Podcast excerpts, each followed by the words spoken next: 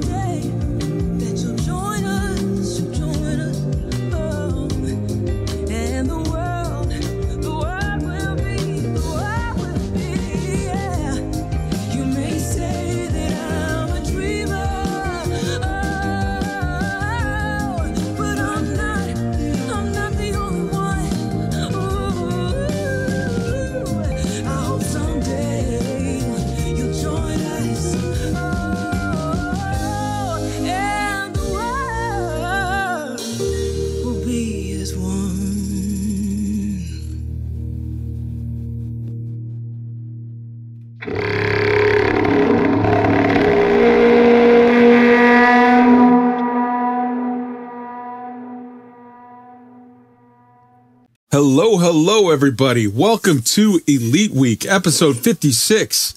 What's after Odyssey? Galactic Water Cooler, Friday, January the 8th, 2021. With me, as always, is my main man, my number one, my, my XO on the show, the Canadian. Roy, say hi. I just did. I know. and Tweak, say hello as well. Hi, everybody. Hope we're doing good tonight. All right. We see we got a new editor, so now he has something to edit we also have with us the lovely, the talented WK Jazz. Say what up. Evening. How's it going? Oh, sorry. I was a bit distracted, keeping my eyes over my shoulder for Tweak. So, you know, right? Eyes peeled. What up? Wow. Don't drop the soap, bro. And we also have Boss Lady B, keeping it classy I'm, as always. I'm just waiting to figure out what my uh my my title is. I need a job title. But Oh, hello everyone. Your job title is you are um all right, so we're not going to go with we're not going to go with Uhura cuz that's like a little too dated to make you the communication. And also too, they did such a great send up of that in uh Galaxy Quest where it's just like the girl's job is just to be cute and to fucking re-say the words. We got to give you a a cool title. I think you are our trade uh Uh-huh. let's see, our trade secretary, our uh you're the uh accountant. You know what? Starship needs a that fucking accountant. You are the accountant of the of the Starship. Cause you're the trade person. You're the Finance Friday girl person, Oh, good woman. point. Okay. Okay. I guess I asked for it. You're in charge of the money. You are the CFO.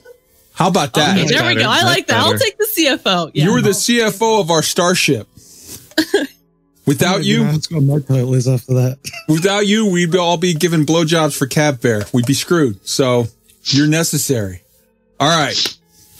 Wait, wait, we're not doing that anymore?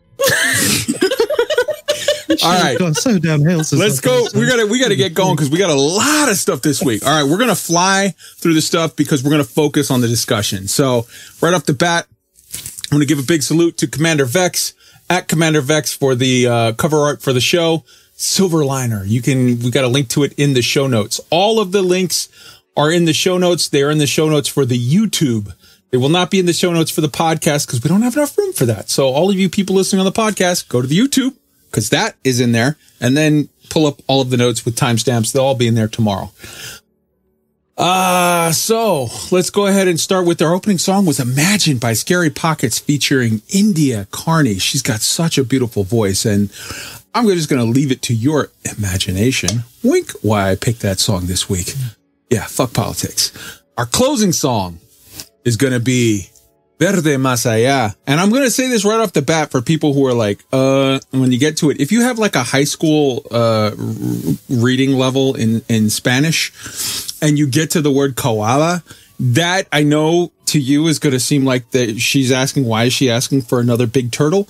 It's Mexican slang for a 40. She's saying she wants some beer. This chick wants to get down. So just go with it. I want to say congrats to Dr. Shive for smashing the world record at Beagle Point. This week we've got news on the Dark Wheel is back from the holidays and about to tear shit up. There were multiple articles that came out with Odyssey Dev Talk and an in-depth discussion on what we want to and, and hope for after Odyssey. All this and more. So stay tuned. If you're listening to us on the podcast and would like to see the live show and visuals, check us out on YouTube at youtube.com forward slash elite week and on Twitch at twitch.tv forward slash elite week.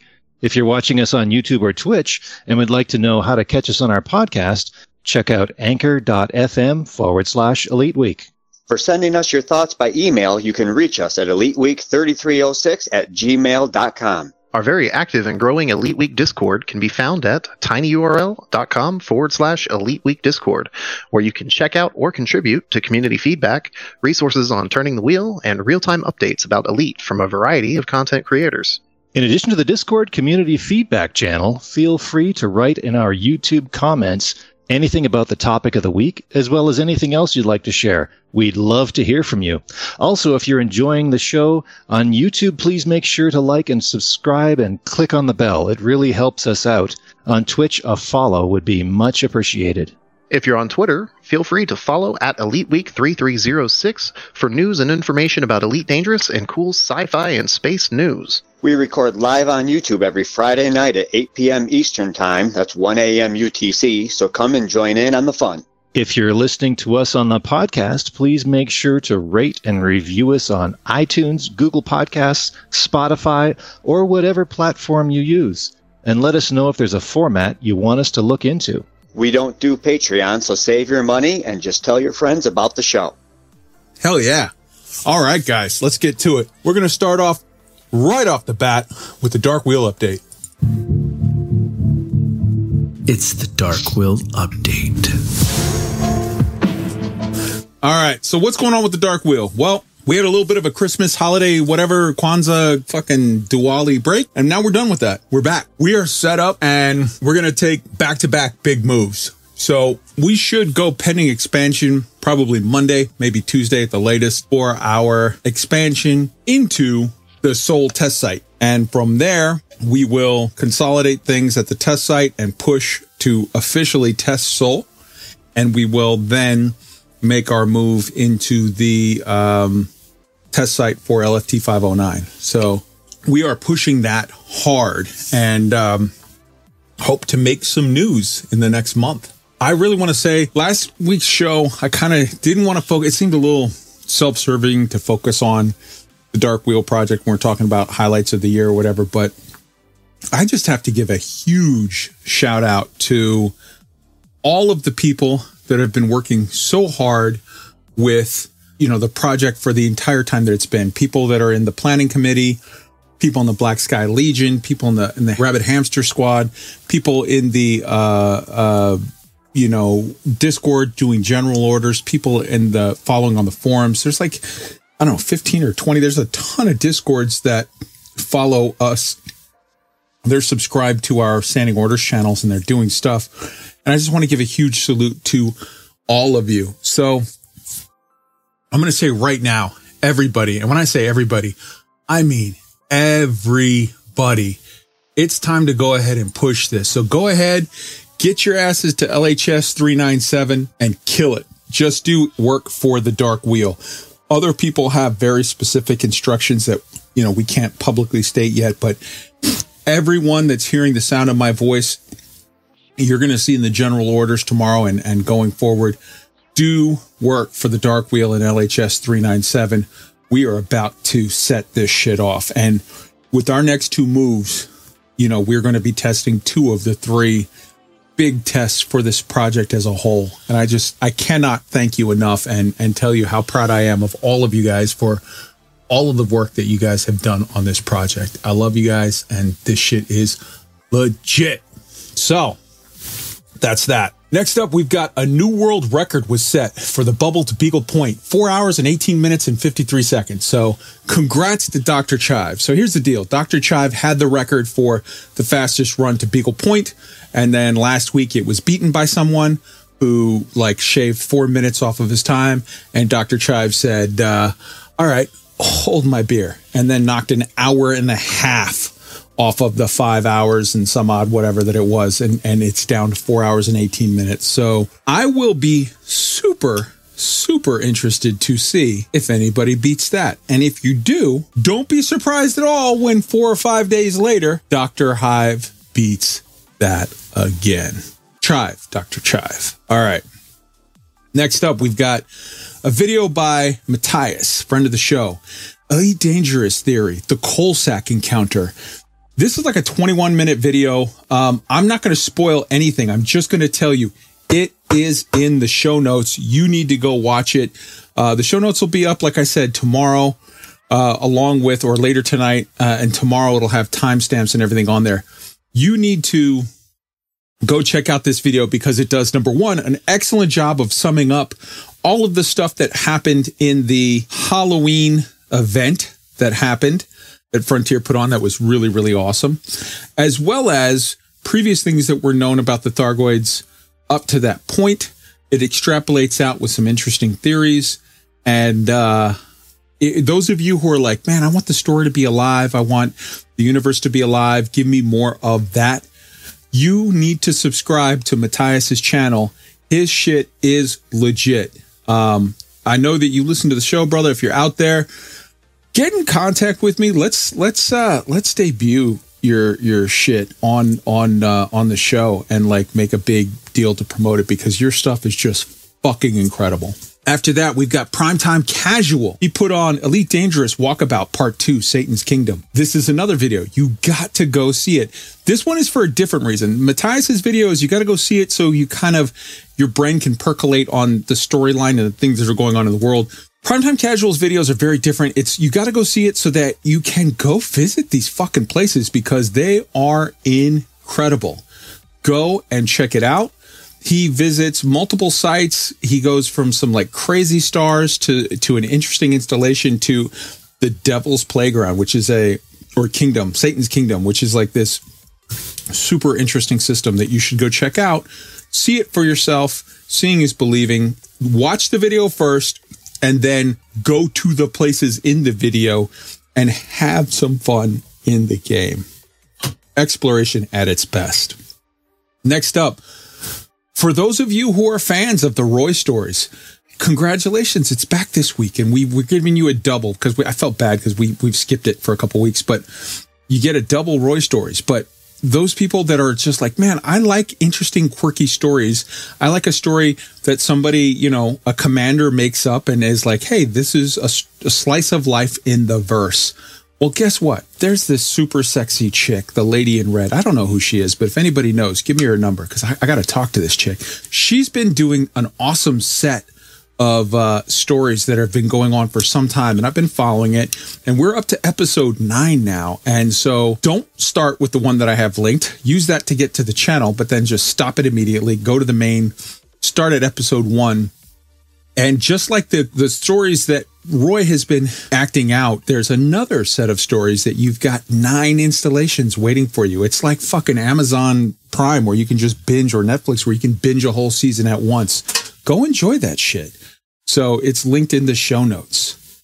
And also, when we're talking about story, we've got Drew Wagar with Retribution. He's creating a living, unofficial narrative within the game over a period of several weeks. Here's the blurb on it. When Sasha Bianchi's family was killed in an apparently meaningless attack, she is the lone survivor.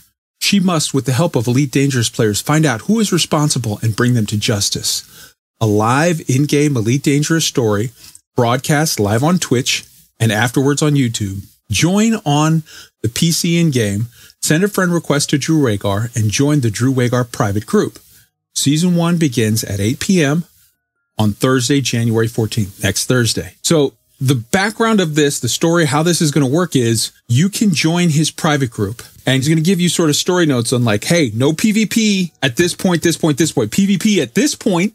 And he's like pulling the strings as the puppet master to start players sort of in a story, but then he's going to r- sort of, I guess, write a story or create it, film it, tell the narrative as it happens. So you as a player in that universe within certain limited things. Like I said, there's rules and he has a whole rule section of like, Hey, do this, do, don't do that. Like there's only certain times when you can PvP in there because he doesn't want it to get sidetracked. He wants the narrative to play out dynamically in a certain way. But when you get to those points where you can PvP, it will be clearly, you'll be told like, okay, now you're at a battle scene. Go act it out. You can be a player in this sort of live action unfolding play that he's going to use to craft a story. I just think that's weird and cool and awesome. And if you, you know, those people that are like, man, I want to get in further, here's an opportunity. Go get into that shit. You know what I mean? Um, real quick, I just want to get people's hop in on, you know, everything thus far. Uh, Roy, I'm going to just go down the list. Roy, you got any comments on any of this so far? I'm really excited about the Drew Wagar thing. I wasn't in the game for some of his previous stuff, so I'm really, really excited to see that. Tweak. Yep, same thing. If I had a PC account, I would certainly be all in on the Drew Wagar stuff. That that kind of live story. I also missed the the uh, the, the, the Drew Wagar in-game content from a couple of years ago, and this is totally cool. I would love to be able to see that. Boss lady, I heard a rumor that you knew know the the lady in red. Can you give me her number? way to to sideswipe me. I was like, what? What? Why is that on there? Yes, that's uh I have to get back to writing the new season. But I'm excited about the Beagle Point record. That's Right? what I'm really excited about. That is amazing. That shit is legit. He set that up. He was trolling when he had the old record out there. And I guarantee you, he's trolling on this record. Break it. I dare you. He will come in under that. Jez. I think a lot of what you've mentioned already is is what Elite Dangerous community does best. Being the Elite Dangerous community, so much player driven stories and activities going on. We don't need just CGs to keep us entertained in the Elite Dangerous. So this is looking real good. Mm, Absolutely. All right, next up, we've got For news beyond the game, it's Frontier News. Frontier News. Let's start right off the bat. Newsletter 104, store alert 104, Anaconda Predator paint job. If you're interested, go get into that. Streams, there were two of them. Super Cruise News on number 17 on Tuesday. Art and Zach. It was light on news and had some CQC play. On Thursday, Let's Play CG, Art and Bruce. There were a couple of pieces of news that came out in this. Um, Art said he'll post an extended dev answers to the AMA questions on Friday, today. It didn't come out. Look for it on Monday. Uh, they get they get sort of crazy busy at the end of the week. Look for it on Monday, maybe Tuesday at the latest, but so look for that. Links to both of those full streams are in the show notes. You can go check them out if you are so interested. Um, next up, we've got Galnet news articles. There's a couple articles that have come out. First off, January 1st, Utopia invites superpowers to Galactic Summit. So Pranav Antal, the uh, space tech hippie, has said, Hey guys, uh, aliens are attacking on both sides and they're terrorists blowing up stations and assassinating people all over the place. So how about we get all of the leaders in the fucking bubble together for a group hug? What could possibly go wrong? So he sent out invitations to Edmund Mahan from the Alliance, uh, who there's a lot of bugs that currently want dead, uh, to uh, Arissa Lavigny-Duval of the uh, uh, Empire, who ostensibly, although I don't believe it, the uh, Neo Marlinists want dead, and Zach Hudson, who everybody wants dead or at least out of office. Am I right? um, let's see. On January 4th, we had uh, Countdown to Alliance Election Begins. This is an interesting story because there's this new chick, I forget her name, something, she's got like a Japanese sounding name or whatever. She is like, she is straight up saying to Edmund Mahan, Yo, bro, you're being a dick and pushing these Thargoids. You're causing problems and you're putting too much of our eggs in this one basket and we're having rough times and yada, yada, yada. And so there's an election coming up and where Edmund Mahan looked completely unassailable six months ago, there's a chink in the armor. And, you know, who knows? Maybe he could be on his way out. And, and, and that, that, that leads to interesting questions of, you know, um, there's potential for a new power play character. You know, we have 12 now. There's 16 slots. There's room for more. You know, we should be getting some new power play characters with regard when when when Odyssey drops and and and you know, would some of those sort of instead of providing ship modules like the current power play guys do, what if uh, the uh, the new ones, what if we get some new people, some men and women in there that they give suit modules or variants or gun modules or variants or SRV modules or variants. These are potentially very, very interesting. January 5th, Core Dynamics purchased Lakon Spaceways. This purchase says that it has a couple things on there. Number one, so first off, just to give you a background of the story real briefly, there are people that are pulling shenanigans here. Jordan Rochester has used some influence to get people on the board and had those people do some sneaky shit to force other people out of the board. This is all corporate bullshit maneuvering to sort of force a sale against the old guard Lakon's will. And it's subject to regulatory oversight, and that is supposed to take like two months to figure out. There's some questions here. Number one, out of game, you know, this two month timeline very much coincides with what we're kind of potentially thinking. You know, it's a date in Q1 of 2021 and potentially this could, you know, be leading to a new ship, could be time to sort of coincide with the launch of Odyssey. It could be time to some key factors that are setting up in prep for Odyssey. Then there's also the question of like, what does this mean? Now, they already posted, Frontier already was asked the question of like, will the Lakon ships be going away? And they said clearly on the AMA, they said, no, we have no interest in the ships going away at this time.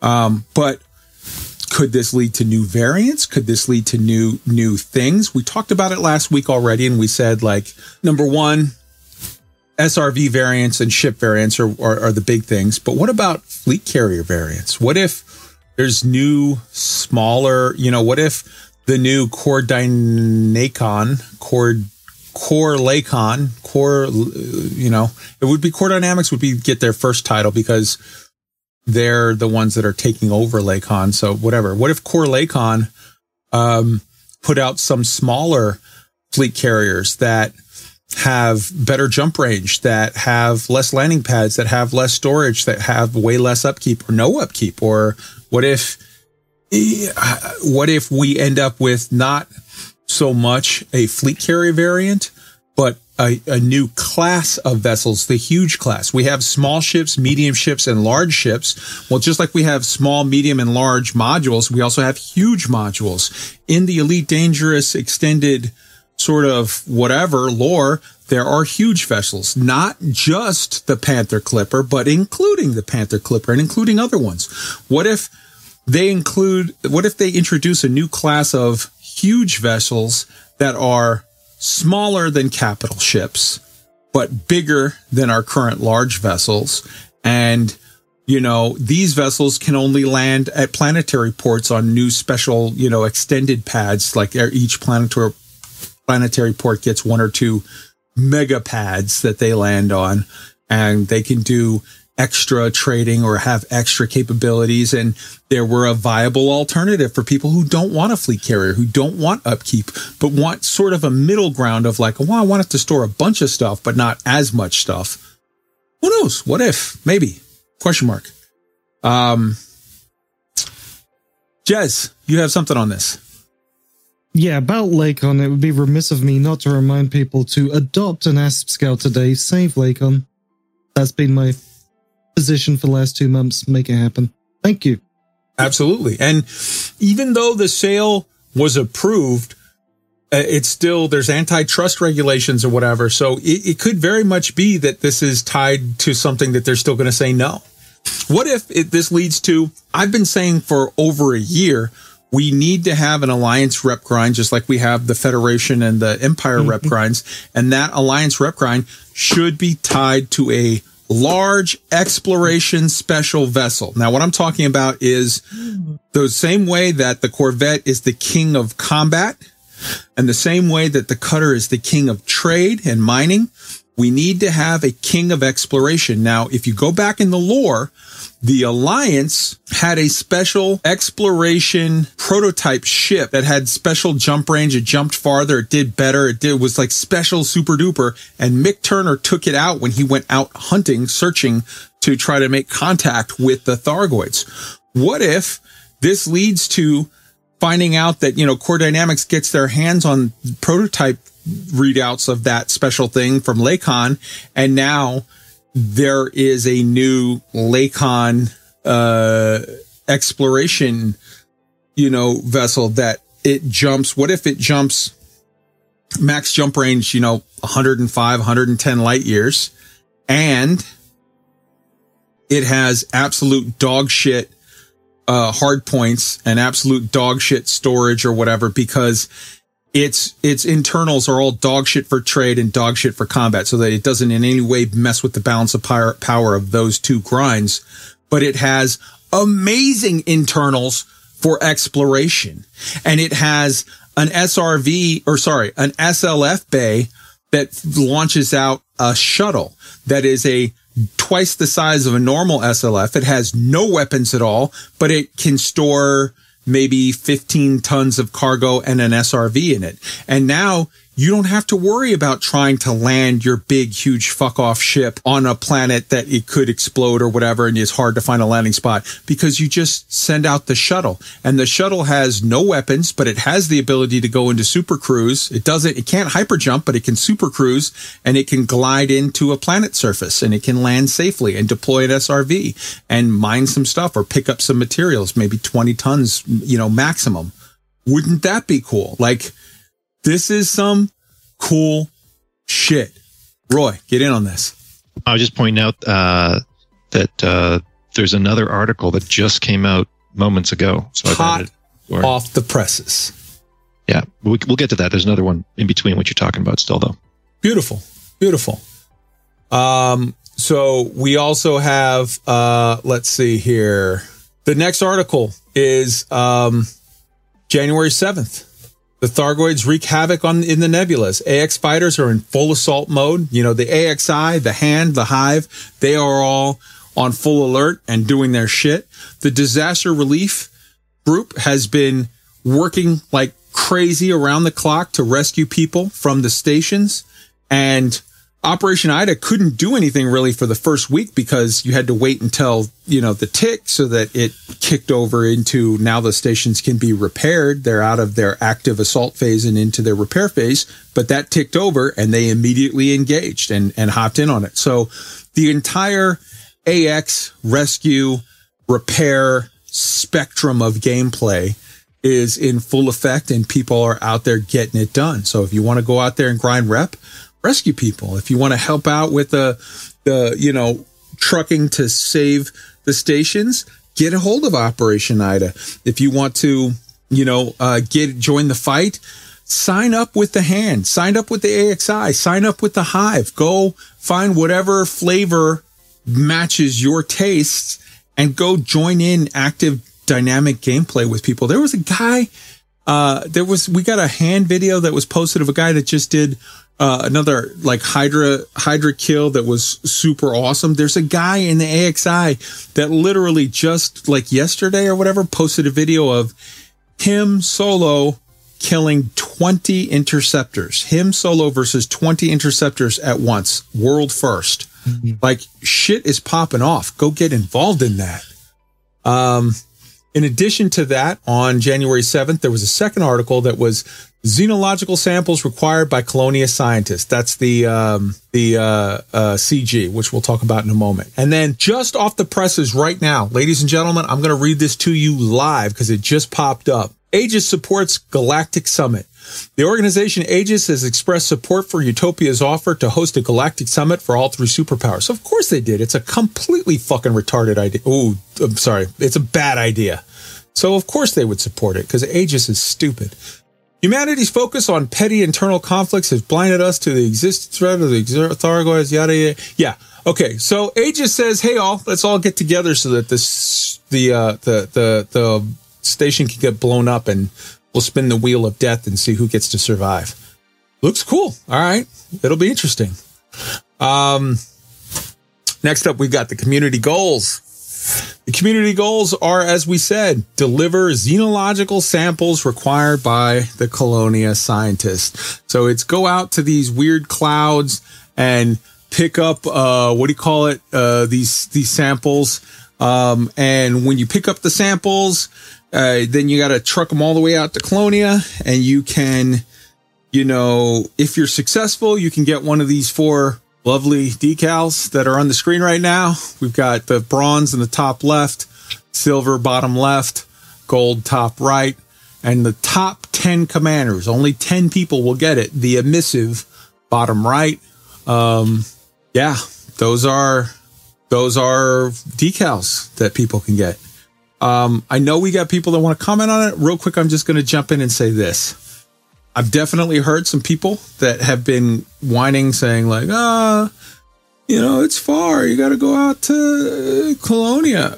Dude, we just did a story about a guy that got to Beagle Point, which is more than twice the distance to Colonia, in fucking four hours. Like, man up, handle your business. If you want to do it, do it. If you don't, don't. But stop bitching. The other thing that I've heard is that apparently people have been, you know, saying like, CGs are unfair now because they favor people that have um, fleet carriers, and you know that's just not fair.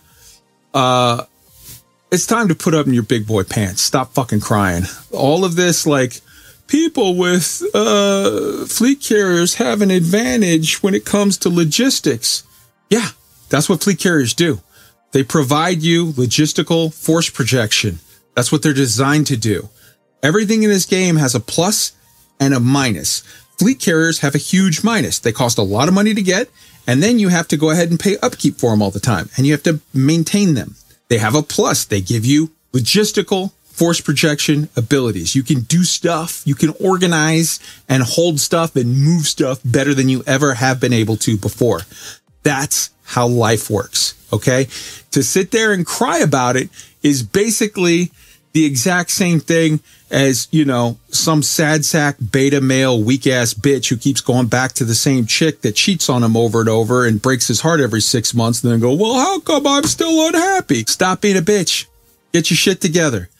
If you don't have a fleet carrier, go grind it up and buy one and use it. Or we have in the, the, the Elite Week Discord multiple times a week. We have two leaving in the next 12 hours, two separate fleet carriers that they post. Here's the announcement. It's going to be at this location at this time. And in 10 hours later, it's going to be in Colonia. Hop on one. Take a free ride, but stop crying that things are unfair towards people that are better prepared than you. That's life. Life will always be unfair towards people that work harder and want it more than you. Get your shit together, nut up, or take the free ride, but stop fucking crying. That's just sad and pathetic.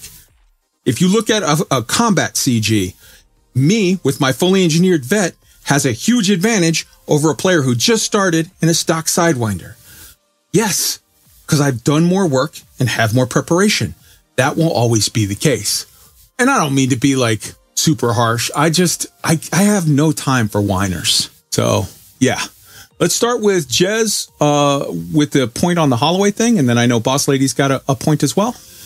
Yeah, I'll lead in from what you're saying uh, about people worrying about the logistics of fleet carriers. Colonia doesn't really give you a big advantage. If you've got a ship that can jump to Colonia, you're going to get there quicker than the fleet carrier if you're an exploration ship anyway.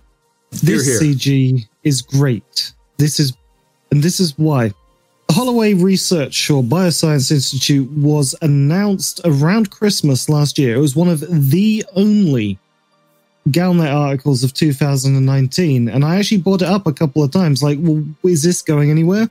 Hmm. Well, it's here, it's going somewhere, and keep paying attention to that because it's probably going to be the law introduction to the new xenobiology um, rank that comes with Odyssey. I'd be very surprised if these two things aren't linked at this point. Absolutely. Boss Lady. Yeah, so I'm just going to pick up on what you said about the uh, carriers leaving. There is actually a taxi service, and there's a lot of different people who are going to be doing the CG and jumping out there. So, you know, a lot of people can get those free rides and not have to pay the upkeep of the fleet carrier or the tritium or sit there for four hours planning jumps. So, Absolutely. Absolutely. Also, not for nothing. You don't have to do it. If you don't want to do it, don't do it. I, I think it's cool. I think people should do it. But who am I to tell you what makes you have fun? Do do what you think is fun. And and if life is just too hard without a fleet carrier and you can't be bothered to find the locations where there are tons of people constantly doing free taxi rides out there, then go get in your fully engineered cutter and and and have a fun time doing a low res site because if that's the speed that you're at to you know not challenge you then go be a snowflake and not be challenged but stop fucking crying. There's no crying in elite dangerous. You're absolutely right load 200 All right. So that takes us to uh let's see here. There were a couple of very very cool oh, so we had the the frontier uh, Wednesday AMA, and then a couple of very, very cool interviews. So let's start off with the MCV Develop 964, January 2021. Pages 38 through 41 are an in-depth interview with, uh, uh, what do you call it? Um, uh, developers talking about Odyssey and especially much love. My heart goes out to the baddest bitch in the galaxy, who I want to be when I grow up, Dr. Kay Ross. I love you, Dr. K. You are fucking awesome. And Dr. K's bit in that, like the whole interview was good. It was good stuff. And then they got to Dr. K's part and she started talking in depth on like, well, here's how this works. This works like this. And there's like these different regions that she calls masks over the planets, which like, Jesus Christ, even our planets have to wear masks now, but it, it- it's like, it's broken up all over like, okay, this is how based off of the gen, like uh, random generator, not right, procedural generator.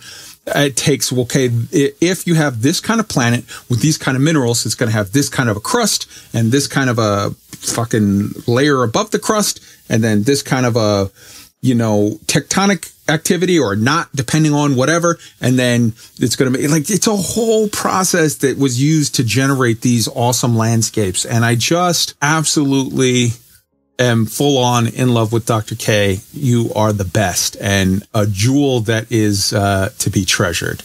So go check out that that uh, interview. It is in the show notes. It is amazing. Uh, I want to give a shout out to uh, uh, to my man uh, Alec Turner her, for first turning me on to that uh, article. It's great stuff. In addition to that, we've got uh, a full article from uh, what was it? Uh, PC Gamer that had a also a similar sort of article on. Okay, here's stuff about Odyssey, and you know, to to an extent, it's kind of like the the other one of like, okay, here's some information. Uh, you know, not uh, keep an eye for for new stuff. Uh, we had the Wednesday AMA. The way Wednesday AMA had a couple of uh, uh, points in it. We've got the full AMA. It's AMA four Happy thirty three oh seven, which is uh, linked in the show notes. But uh, right off the bat, there was a huge, huge oof, which was uh, ship to foot transition. And I'm just going to pull that up real quick on the screen for you guys. So, when asked uh, about like how uh, the the sh- you know ship to foot transition, how is that going to go? We got this answer for ship to foot gameplay. The transition will be much like the current ship to SRV transition. Not well, not sure uh, uh, specifically on the physical multi crew transition from dropship, so we'll ask. But that was to me was a huge sort of oof because it's like if it's a situation like the SRV thing where we click a button and then we pop up outside the ship, ah, I'm not gonna lie, uh, I'm gonna be a little, little bit bummed about that. But we'll we'll have to see how it plays out. Um, and then for those people that are super worried that like, oh, we're gonna have uh, our our Lakon ships are gonna go away because of this. They said in the AMA, it was specifically Zac said, we can't go into detail about this right now. We don't want to spoil any story details. We have no plans for ship to become unavailable though. Then next up, we've got the Elite Week race news. There's a couple things I want to point out. There is an upcoming, and there will be in the show notes. There is an upcoming uh, Buckyball Racers race that is going to be coming. That is sort of highlighting the the big celebration around the fuel rats and their their big 100,000 rescues that should be coming up very very shortly. Um, so the celebration is you know in effect and we will have the details. Go check out the Bucky Ballers Discord. Go check out the race. Uh, it's it's a race that is sort of it's got an interesting theme where you basically have to start off with a very specific ship loadout, and you're then able to trade modules and stuff to get other stuff, and you have to kind of try to make sure that you can do the race without running out of fuel because like you don't have a fuel scoop and then you got to get a fuel scoop and you got to it's a whole to do and it looks interesting. So um, go and check that out. In addition to that we have a live race coming up tomorrow race day four of the scarab mastery championship from the elite racers. So black maze on his channel on his youtube channel there's going to be a link in the show notes to that as well. Go check it out tomorrow.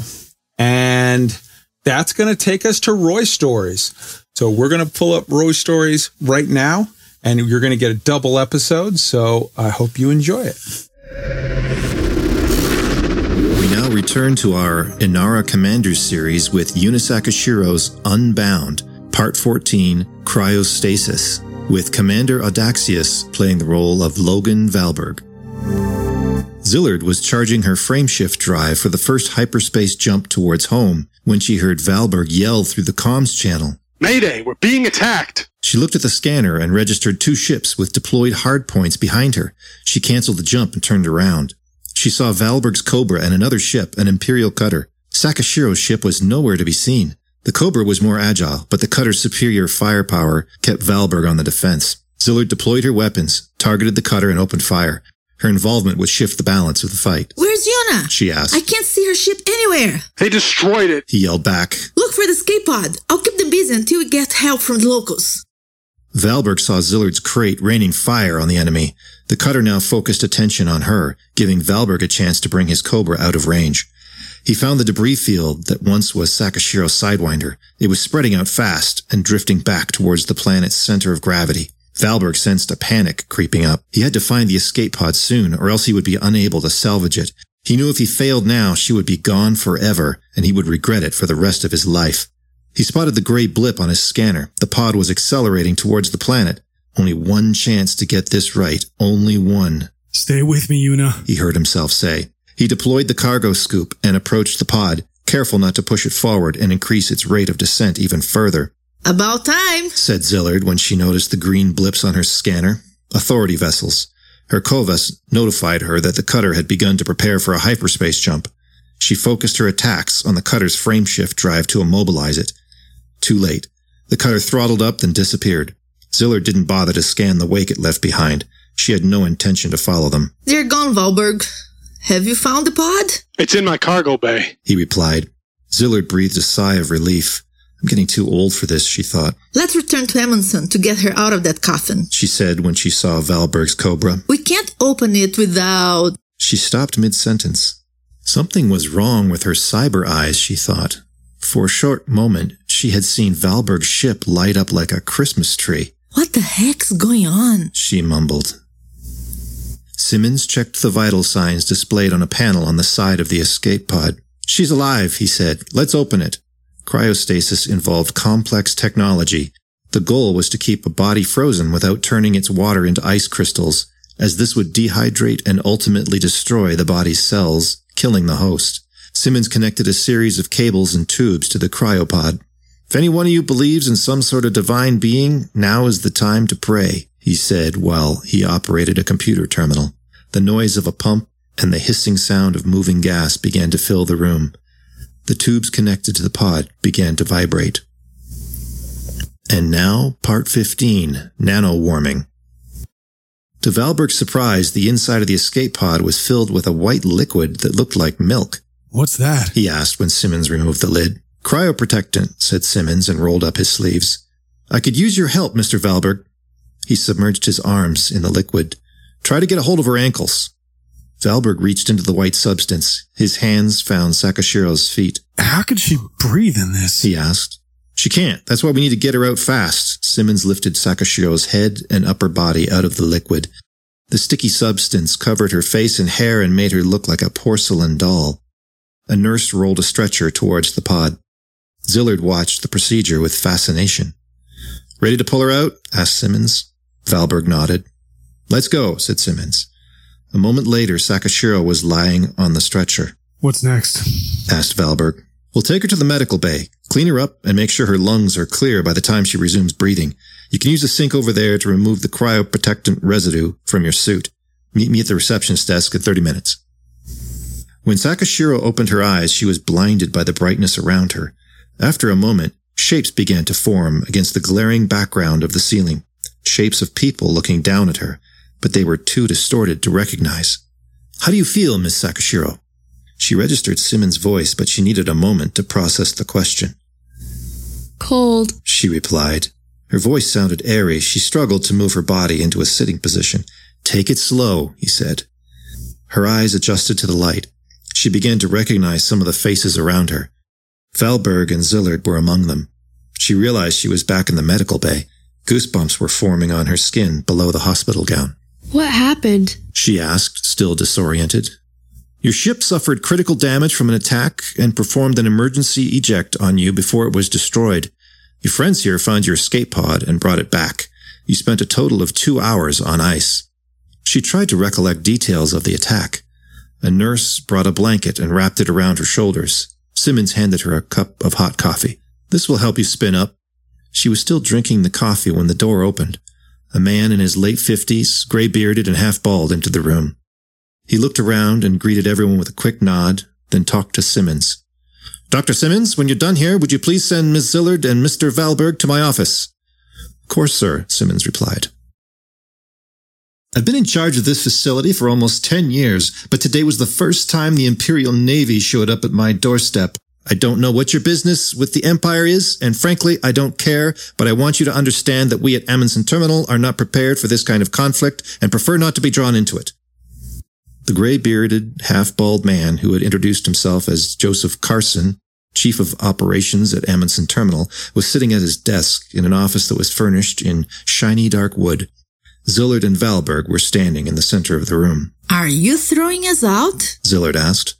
That is precisely what I'm doing, Commander Zillard. I want all three of you to leave this place before tomorrow morning. You shouldn't have followed me. I'm putting both of you in danger. Sakashiro spoke quietly and warmed her hands at a glass of green tea on the table in front of her. The pilot's lounge of Amundsen Terminal was much smaller than Coral City's and almost empty, Don't say that. replied Valberg, Maybe we put you in danger by coming here. said Zillard after a moment of contemplation. Valberg looked puzzled. What do you mean? Think about it. How did the ISA find her? Could it be us who guided them here? Now, I didn't tell anyone where I was going. Even my brother doesn't know. said Valberg. Maybe Carson informed them. Zillard shook her head. Carson may be a coward, but I don't think he's a snitch. He's very careful to avoid any type of trouble or unnecessary attention. Once we're gone, he will likely deny that he ever met us. So what's your theory? Zillard paused for a moment. I saw something this morning, something strange. She turned towards Sakashiro. Are you familiar with his ship? Sakashiro nodded. The Cobra Mark III is quite popular. I've outfitted and repaired many of them. Before we leave, I want you to take a look at it. said Zillard. What do you expect her to find? asked Valberg. Zillard shrugged. I have no idea. If she finds nothing, I might just need a new pair of eyes. Hello, hello. All right. That is a double dose of the uh of the thing today. So enjoy that. And next week we'll be back with a regular single dose of Yuna Sakashiro story. So enjoy that. Now it's time to get to what you came here for. Everybody else is having their little discussion on what do you expect for an Odyssey? You know what? It's fucking it's a circle jerk. We don't know. We know what we know. We don't know what we don't know. We'll see. So as far as I'm concerned, I'm not really worried about Odyssey. I look at it this way. I am loving the fuck out of the CGs and the the the Galnet and the fact that the, the galaxy is alive right now and I'm having fun with that. And I'm letting Odyssey be Odyssey. When we get details, then I'll get myself wound up. But for now, I'm looking past it and saying like what do we want as sort of a roadmap over the next 3 to 5 years of Elite? What do we want after that? So let's start it off. Number one on the list, I want full crossplay. What I'm talking about is I want my Xbox brothers, my PlayStation brothers, and my PC brothers all playing in one galaxy. Full crossplay, not cosplay, Jez. Oh. All right. So Two totally different things. those are yeah two very very very very different things um so that's that's number one and i think that i mean that sort of goes without even needing any commentary. I think everybody knows why that's good. Number two i want to continue along the spectrum of landable planets okay? What we have now is rocky worlds ice worlds metallic worlds uh, and metal rich worlds. Uh, and, and let's be honest, to a great degree, what those look like to us is rocky and ice. Like it's hard. How do you tell the difference between a rocky world and a metallic or a rocky and a metal rich? Like whatever. I want to continue. What I want next? Gas giants, water worlds, earth like worlds, and high tech worlds. And I'm, so I'm, just to be clear, I'm separating Earth like worlds into two categories non colonized and colonized.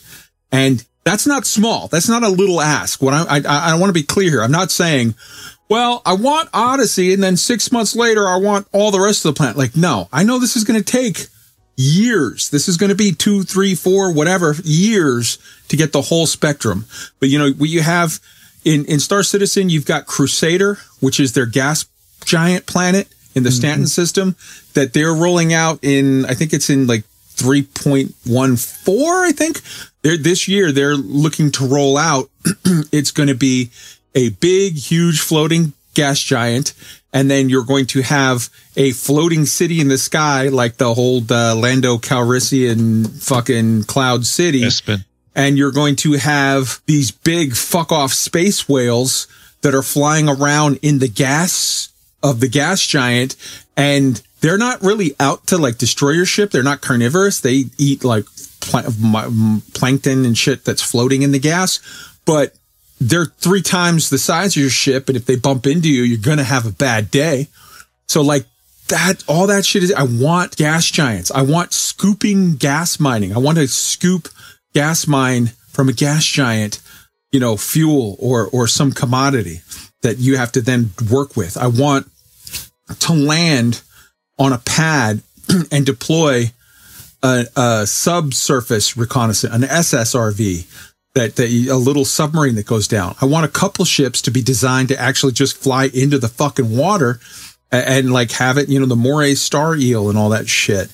I want, you know, Earth like worlds. Obviously, you know what that is just trees and rivers and mountains and the whole kit and caboodle. And then tech worlds, you know, yeah, uh, these, this is, that's a huge ask, but like we need to eventually get planets where you land and there's, you know, cities and stuff to deal with, you know, um, you, you can do stuff with procedural tech with regard to, you know, water worlds. They just released the, the, the, the underwater whatever of Planet Zoo, the aquarium levels uh, DLC, whatever you call it, of Planet Zoo with all that stuff.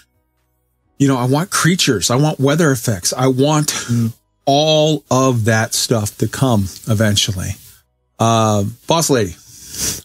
Yeah, so you kind of hit on some of the notes I was going to talk about about like, you know, the floating gas giant base with the whales and kind of that that idea, but also like floating cities and all the different kind of interesting things that you could see and hopefully different types of alien life. So maybe there are some other aliens out there on these planets other than the Guardians and Thargoids and things like that. So Mm-hmm.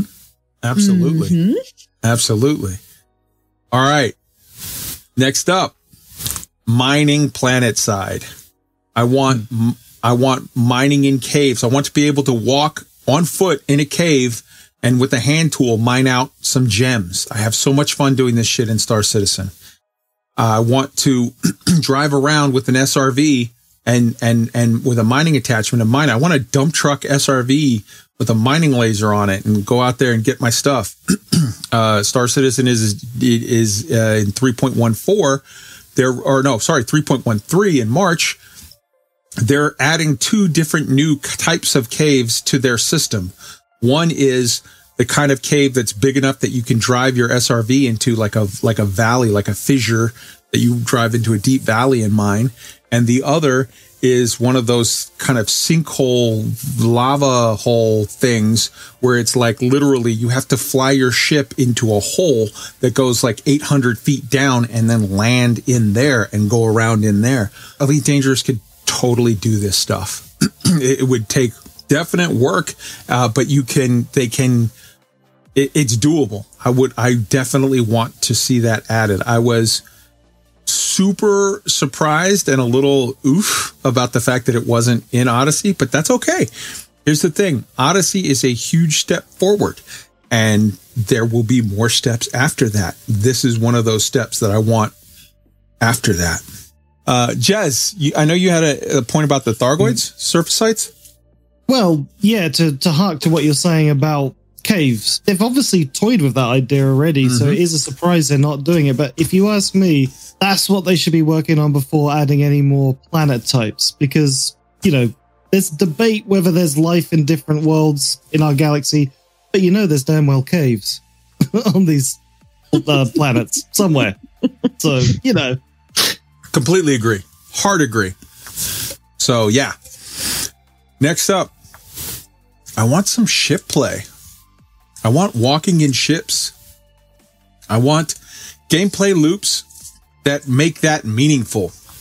I want to be able to repair or engineer stuff in my ships. Again, bringing it to Star Citizen. You've got that new the Mercury Star Runner thing. It's basically the Millennium Falcon. It's got a smuggler tunnel with like hidden places where, you know, at one point you take the White Queen. There's a there's a a rec room like a hab like a, a hangout you know room and it's got a table with a chess set on it. And you go in there and you take the White Queen off of the chess set and you walk over to the bar and you put the White Queen on a coaster and the table slides to the side and it fucking opens up a tunnel that goes underneath the ship where there's all of these different tunnel entrances that you can like smuggler things that you can hide in there. You can smuggle people. You can smuggle, you know, again, Star Wars. You're talking about when they, they, the Imperial troopers came and searched the ship and they didn't know that they had those guys hidden in the, the smuggler hold. That shit is awesome. I want cool, fun, interesting things to do within the ship like that. And, and science stations. Let's have a science station. We got all our plant thing. We got all these peduncles. We got stuff. Let's have a cool science station where we can science the shit out of stuff on there. And let's have EVAs. Let's go outside of our ship and do some repair or do something. Again, this is not me crying and bitching about like, we don't have this. No, no. You have to be realistic. They have to take baby steps. They have to do things in an order. I'm very happy with what I think we're going to be getting in Odyssey. This is me saying a year from now, two years from now, three years from now, I would like to see some of this other stuff added. Uh, tweaked, hop in on this. I know you have points. Yeah, well, I was going to say if we're if we have smuggling compartments the way the game operates now, what are we going to use them for? But if if we had smuggling compartments and then you want to be able to walk around your ship and have meaningful things there to do, and also we may want to add some meaningful PvP. How about shipboarding? Yes. Somebody shoots out your engines, uh, either EVA over to your ship or have a nectar where you can walk through, come on there, r- rummage your shit, take your stuff, damage all your stuff. So you got to hide some things in the smuggling compartment. You got to repair what they damaged. How about how about let me hop in for one second and I'll let you have it back. But how about that last episode of Firefly where Jubal Early comes over and breaks into the ship, and what he doesn't know is that River Song was hidden in the in the Top in the the, hidden in the what call it in the like the the tunnels or whatever in her ship. And then when he went up to the front area to go lock people in and to take over the whatever she went over to his ship. Let's let's add, like shit like that is fucking amazing go ahead Yeah, no, I totally agree. I just think it would it would add a lot of depth to a couple different facets of the game that not at Odyssey launch, but as you say, a couple of years down the line, if they could Sure. add all of that, it would add so much more life slash danger slash excitement to the game that it would be amazing. absolutely did you have another point on that or was that all of your points oh, That's good. I just wanted to make sure I gave you a chance because I hopped in on you, but I just because I was just thinking of that. Imagine somebody, imagine, uh, tweak, you come or I come to rob your ship and I board your ship and you pull a fucking switcheroo and you're hiding in a secret hatch. And then when I go up to the bridge, you hop over into my ship and now the tables have turned. Oh my God. All right. Great. So next up, we've got player production and trade. I want for us to be able to make the stuff. We make the stuff, It's we sell the stuff, and I also want to make tritium five times easier to to get. I want make the tritium five or ten times easier to mine, and then kill all of the NPC tritium. I want I don't want players to be buying tritium for dirt cheap from NPCs. I want players to be buying tritium for fairly cheap from other players and have a dynamic market build up and have items. You know, I built uh, a a I don't know. I built a fuel scoop. I built a fucking uh, Asp Explorer, and it's I built it for ten percent of the cost because it's all my cost was in time. I had to go and manufacture the stuff, and I, I had to get the blueprints from it from you know a mission reward or from power play or from a thing and then i commit those blueprints to the you know materials that i have. And you know maybe i do it in my own manufacturing thing which that costs me money and time to set up. And you know all of that goes together. But I want players, I want it to get more Eve like in the sense of we make the stuff, we sell the stuff, we trade the stuff to each other, we build the galaxy. Boss lady. I am like so in on that. I would love to have some sort of crafting outside of, I mean, there's kind of, you could say that our synth thing is crafting, but it really isn't. And it ties into the being able to walk around the ship and the repair loop and all that because if you are able to make things or go on board someone else's ship and repair it or something like that, I think having a player connected economy not only would be cool as a gameplay loop, it gets people really invested in spending time in the game. Maybe when you're going to Hutton, you know, you can hop in the back of the ship and start crafting the super cool fuel scoop or whatever, and then you can sell it and and trading back and forth and ship ship trading would be amazing because some people love building ships. Some people couldn't care less, but they'd love to have a ship that someone else built. Sure.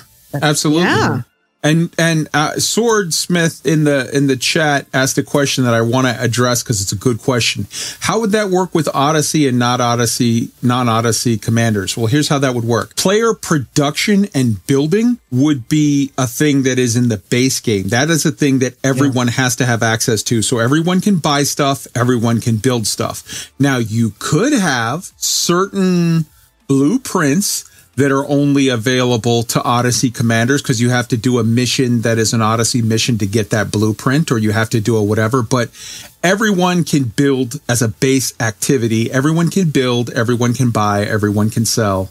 That's just a thing that has to be for everyone. And then, like I said, you, uh, you know, you, you add that into the other stuff with regard to the shipboarding question again, that's part of base level gameplay. Everyone can board a ship.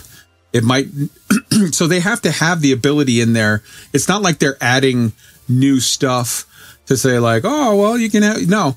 Once they get to the point where they're doing shipboarding, that means that walking around in ships will already be a thing. You can't do shipboarding without walking in ships. And once walking in ships, that needs to be a base level, uh, that needs to be a base level activity. That's not an added whatever. You might not be able to walk around on a planet if you haven't bought this expansion or that expansion, but you need to be able to walk around in your ship, everyone.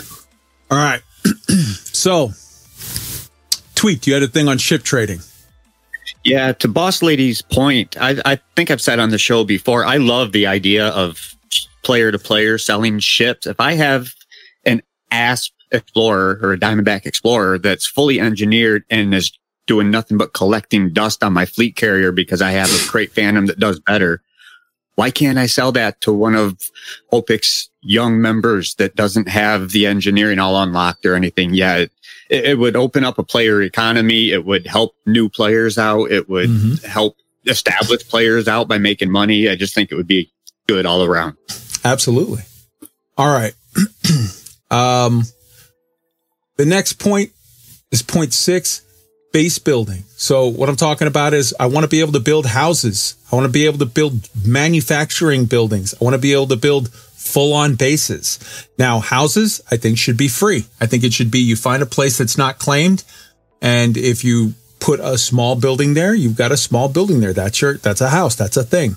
Manufacturing, that should require some upkeep because it would. If you own a factory somewhere, you have to pay for the electricity and the, and the whatever to keep it running.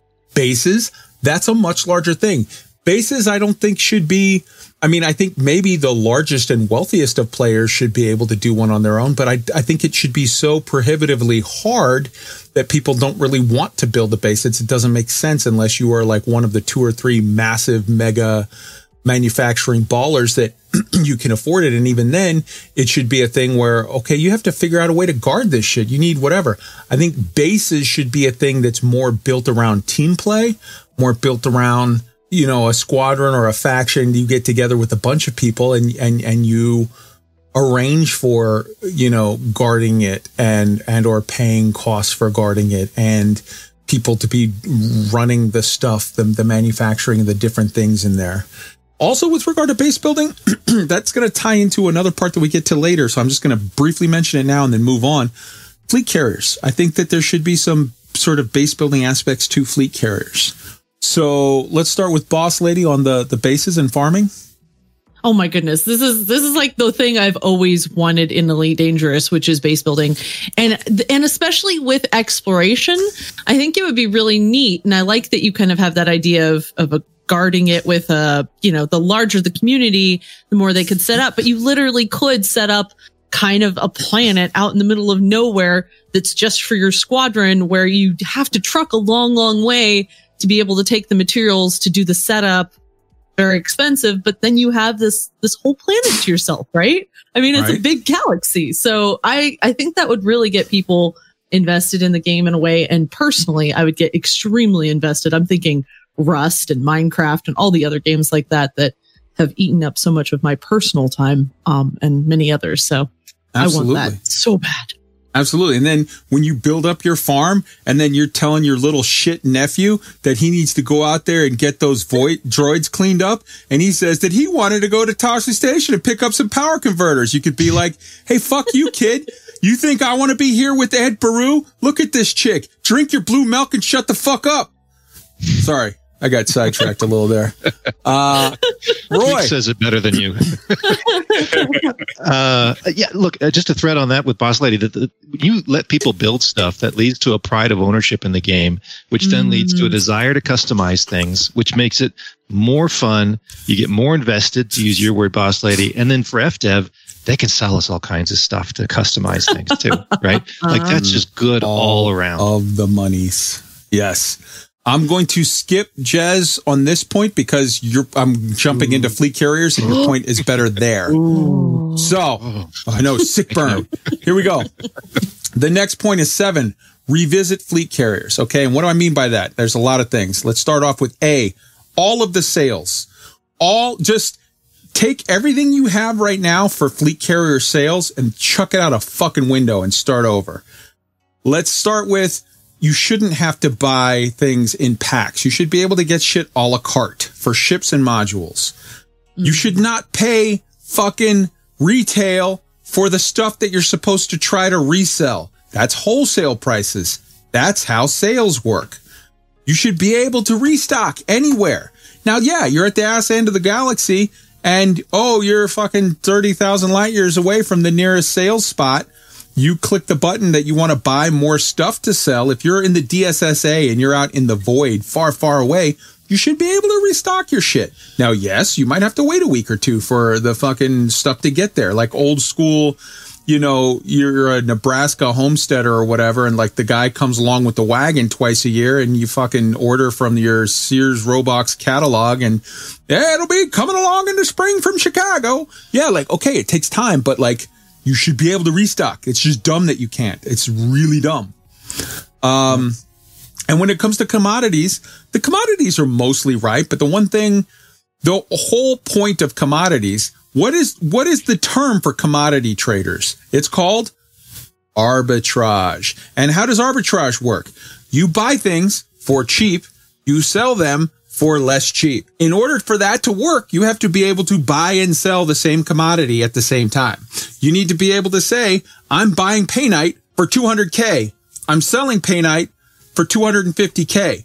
Those people that are in a pinch that need your painite, they're going to pay a little extra for it. Those people that are in a pinch that need to unload their painite, they're going to sell it for a little bit less. That's how arbitrage works. So all of that with sales stuff, fix that. Set piece locations. I think that fleet carriers should have a bridge where you could see the jump. Even if it's some limited animation fucking bullshit, they can do something there, but it needs to have that. It needs to have a briefing room where you can get together with your friends and pull up a star map and you could be like, okay, we're going to attack we're going to expand out of LHS 397 and then we're going to go here. Then we're going to go do this thing and we're going to all sit around and harump, harump, harump. We are very important gentlemen. You need to have a social hub, a bar where you can sit around and, and talk shit with your friends. You need to have vanity housing. I can't believe that I have to explain this to Frontier. Vanity mm-hmm. housing, as Roy just said, it's literally an entire aspect of shut up and take my money and it doesn't imbalance your game at all. This is not Star Citizen where you're paying for a ship that does better.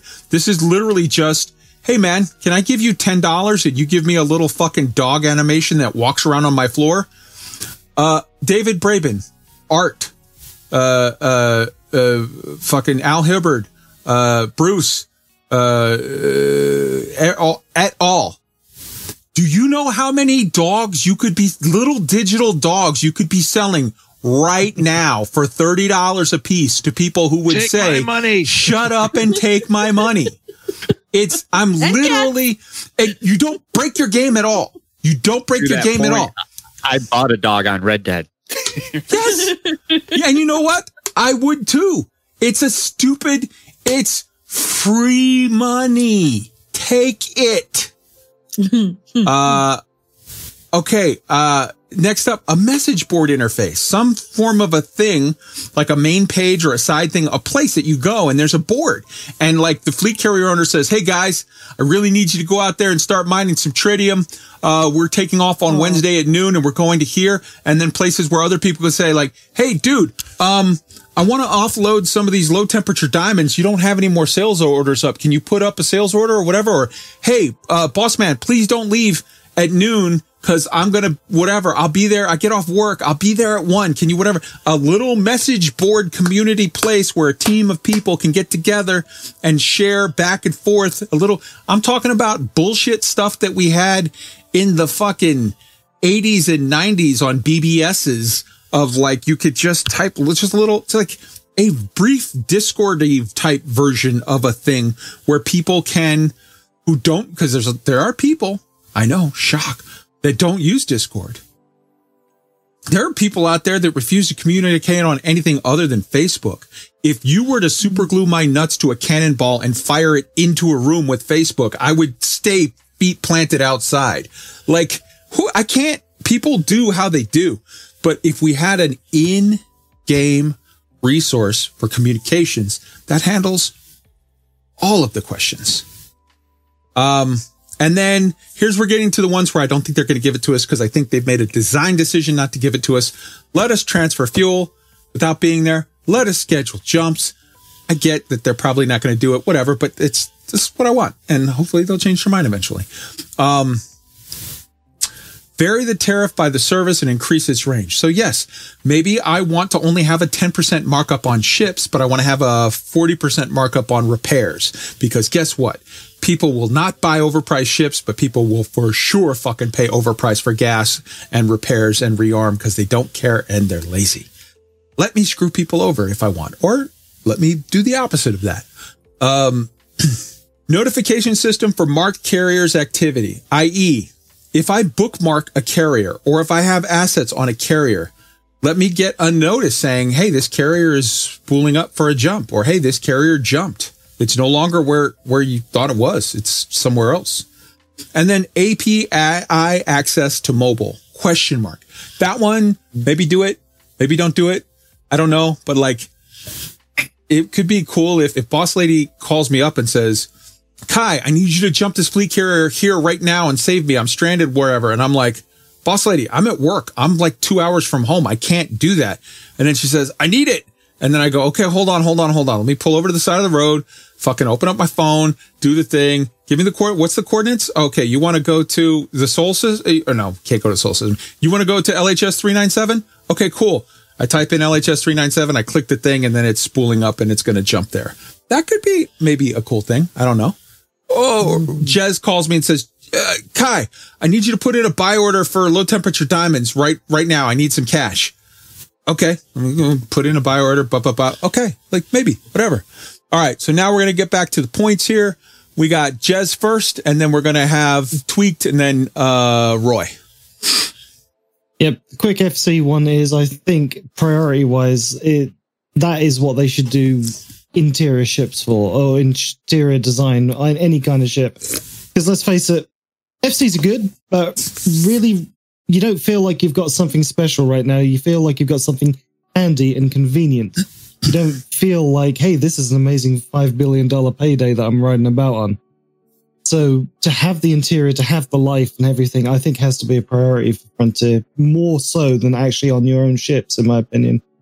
Fair. All right. So that takes us to tweaked. Yeah, uh, kind of along the same point. I want to see the interior, like you, you were saying, the, the, the tactical rooms, all that kind of stuff. That would be very cool. But the app idea, I love that idea. I think that would be spectacular. But if they don't want to go that route, if they only want us to be able to move it when we're in game, then at the very least, if, if me, Jez and Boss Lady are on an expedition to Beagle Point, and I'm at work during the day, but boss lady's not. Why can't she make, jump my fleet carrier? Why can't I grant Mhm. permission to have the people that I allow on my fleet carrier to make the jumps when I'm not there? So first off, that's happen. just rude. You guys aren't going to invite me and Roy. How about me and Roy are going to make a better expedition? Screw you. and we're not inviting you. How about that? But yeah, no, you're exactly right. There should be there should be assignable roles with Yeah. privileges where you can say, I want these three people to be able to do this, these things, but I, I want this one guy to be able to do everything.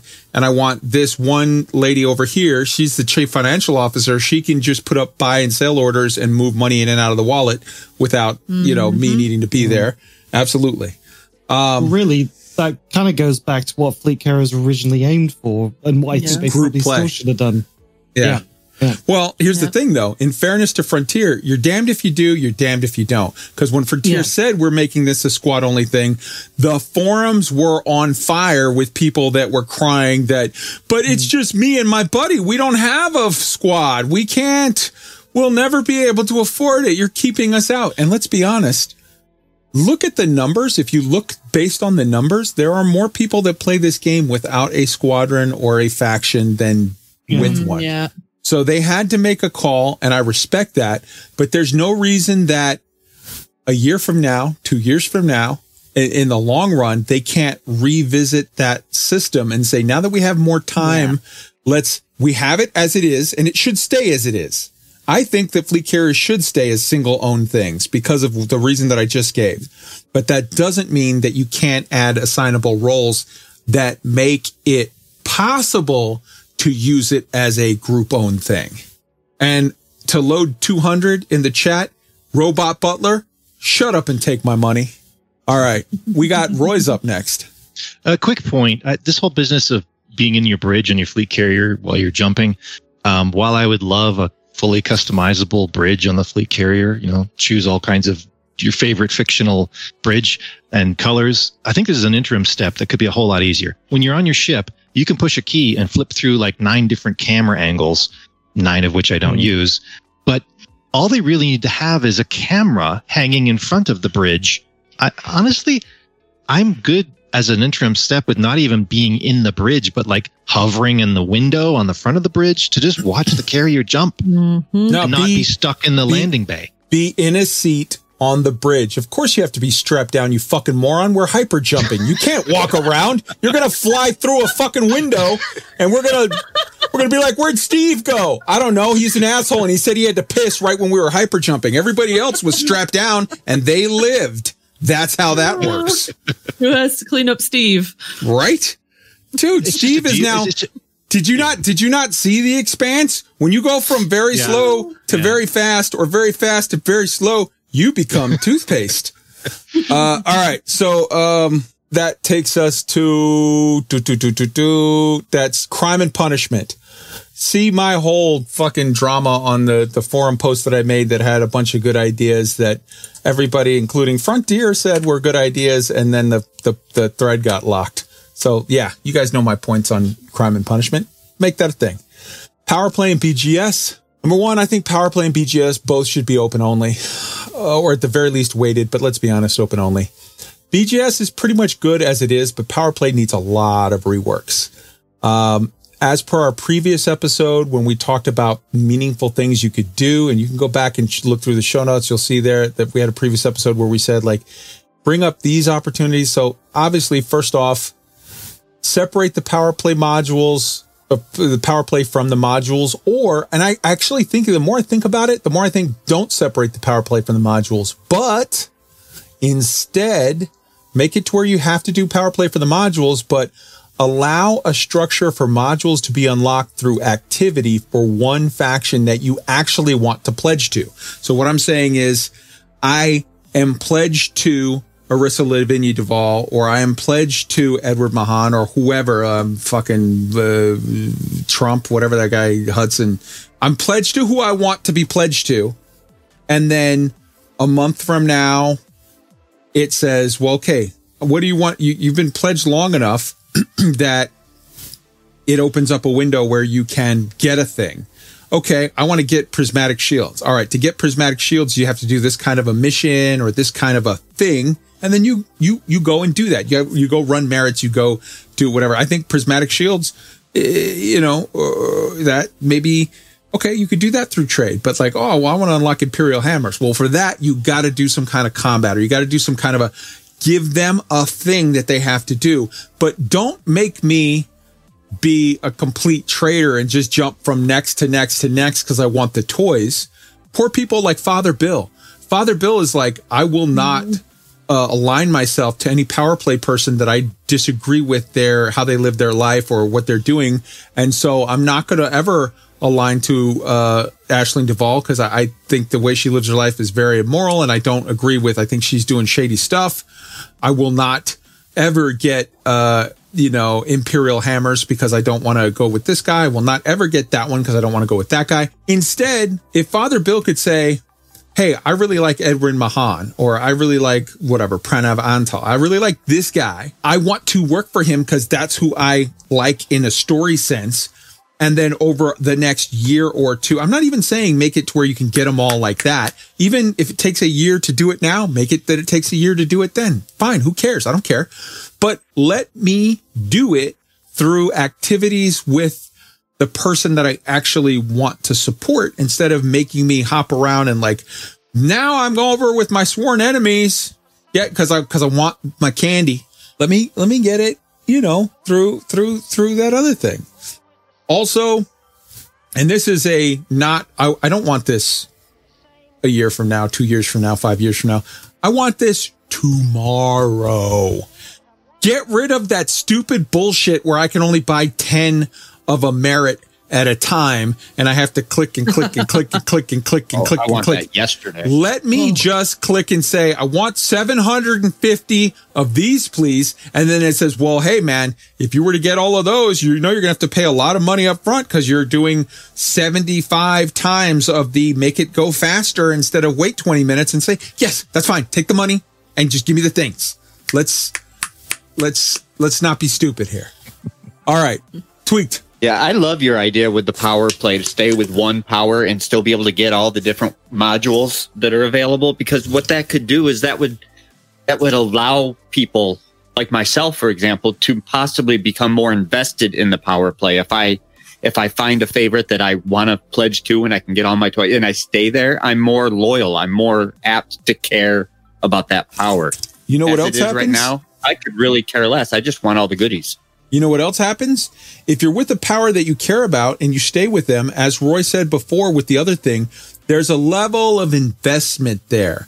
And then you actually take time because if you're going to be in a community for over a year doing this shit, you care and you say, Hey, I love Aisling Duval because I've always been a sucker for Inara from Firefly and I don't give a shit about the rest of it. You could say, well, who are the Aisling Duval people? Oh, they have their own Discord. I'm going to get involved. I'm not going to just randomly run merits to wherever because I don't give a fuck about these people because I'm here for, you know, an hour doing work for it. And then three days from now, I'm going to buy the modules and then fuck you, I'm out. I'm actually going to care. I'm going to be invested and I'm going to maybe not screw them over. Uh, I'm going to like be a good citizen of that group that I represent. Okay. The next point we got on here is revamp the forums. Duh. Like just the forums are a fucking dumpster fire. Um, revamp them. All right. Next point. Uh, fill out the star system with more dynamic interactions. What do I mean by that? I mean, I want comets, asteroids, rogue planets, rogue stars, P type stars, more Lagrange clouds, other science words that I'm too fucking stupid to know. I want those things. And again, this is not me saying elite is deficient. No, no. I'm saying I love what I have now And in the next three to five years, I would like them to add this. We did a story for, for real life science where we came around the fact that close to Sag A, which by the way, turns out we're like more than 2000 light years closer to than we thought we were a year ago.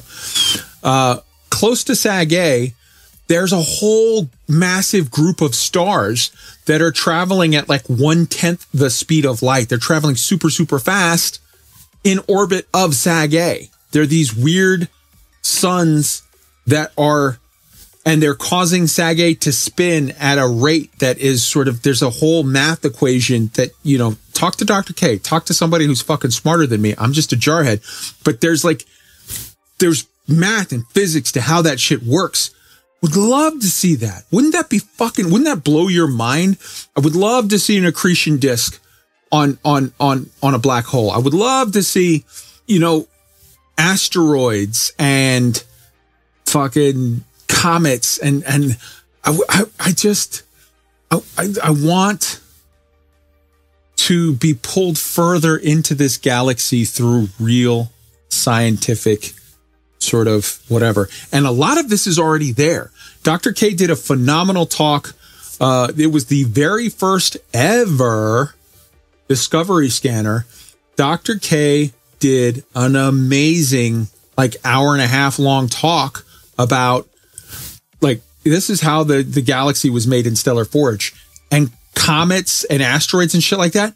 They're there. They're in the system. They're in the tables of the math of how it all works, but they don't have them rendered because like that's, that's actual work. That's a lot of developer work to like, let's make these follow some sorts of rules that, you know, can, can, we can, we can make them show up.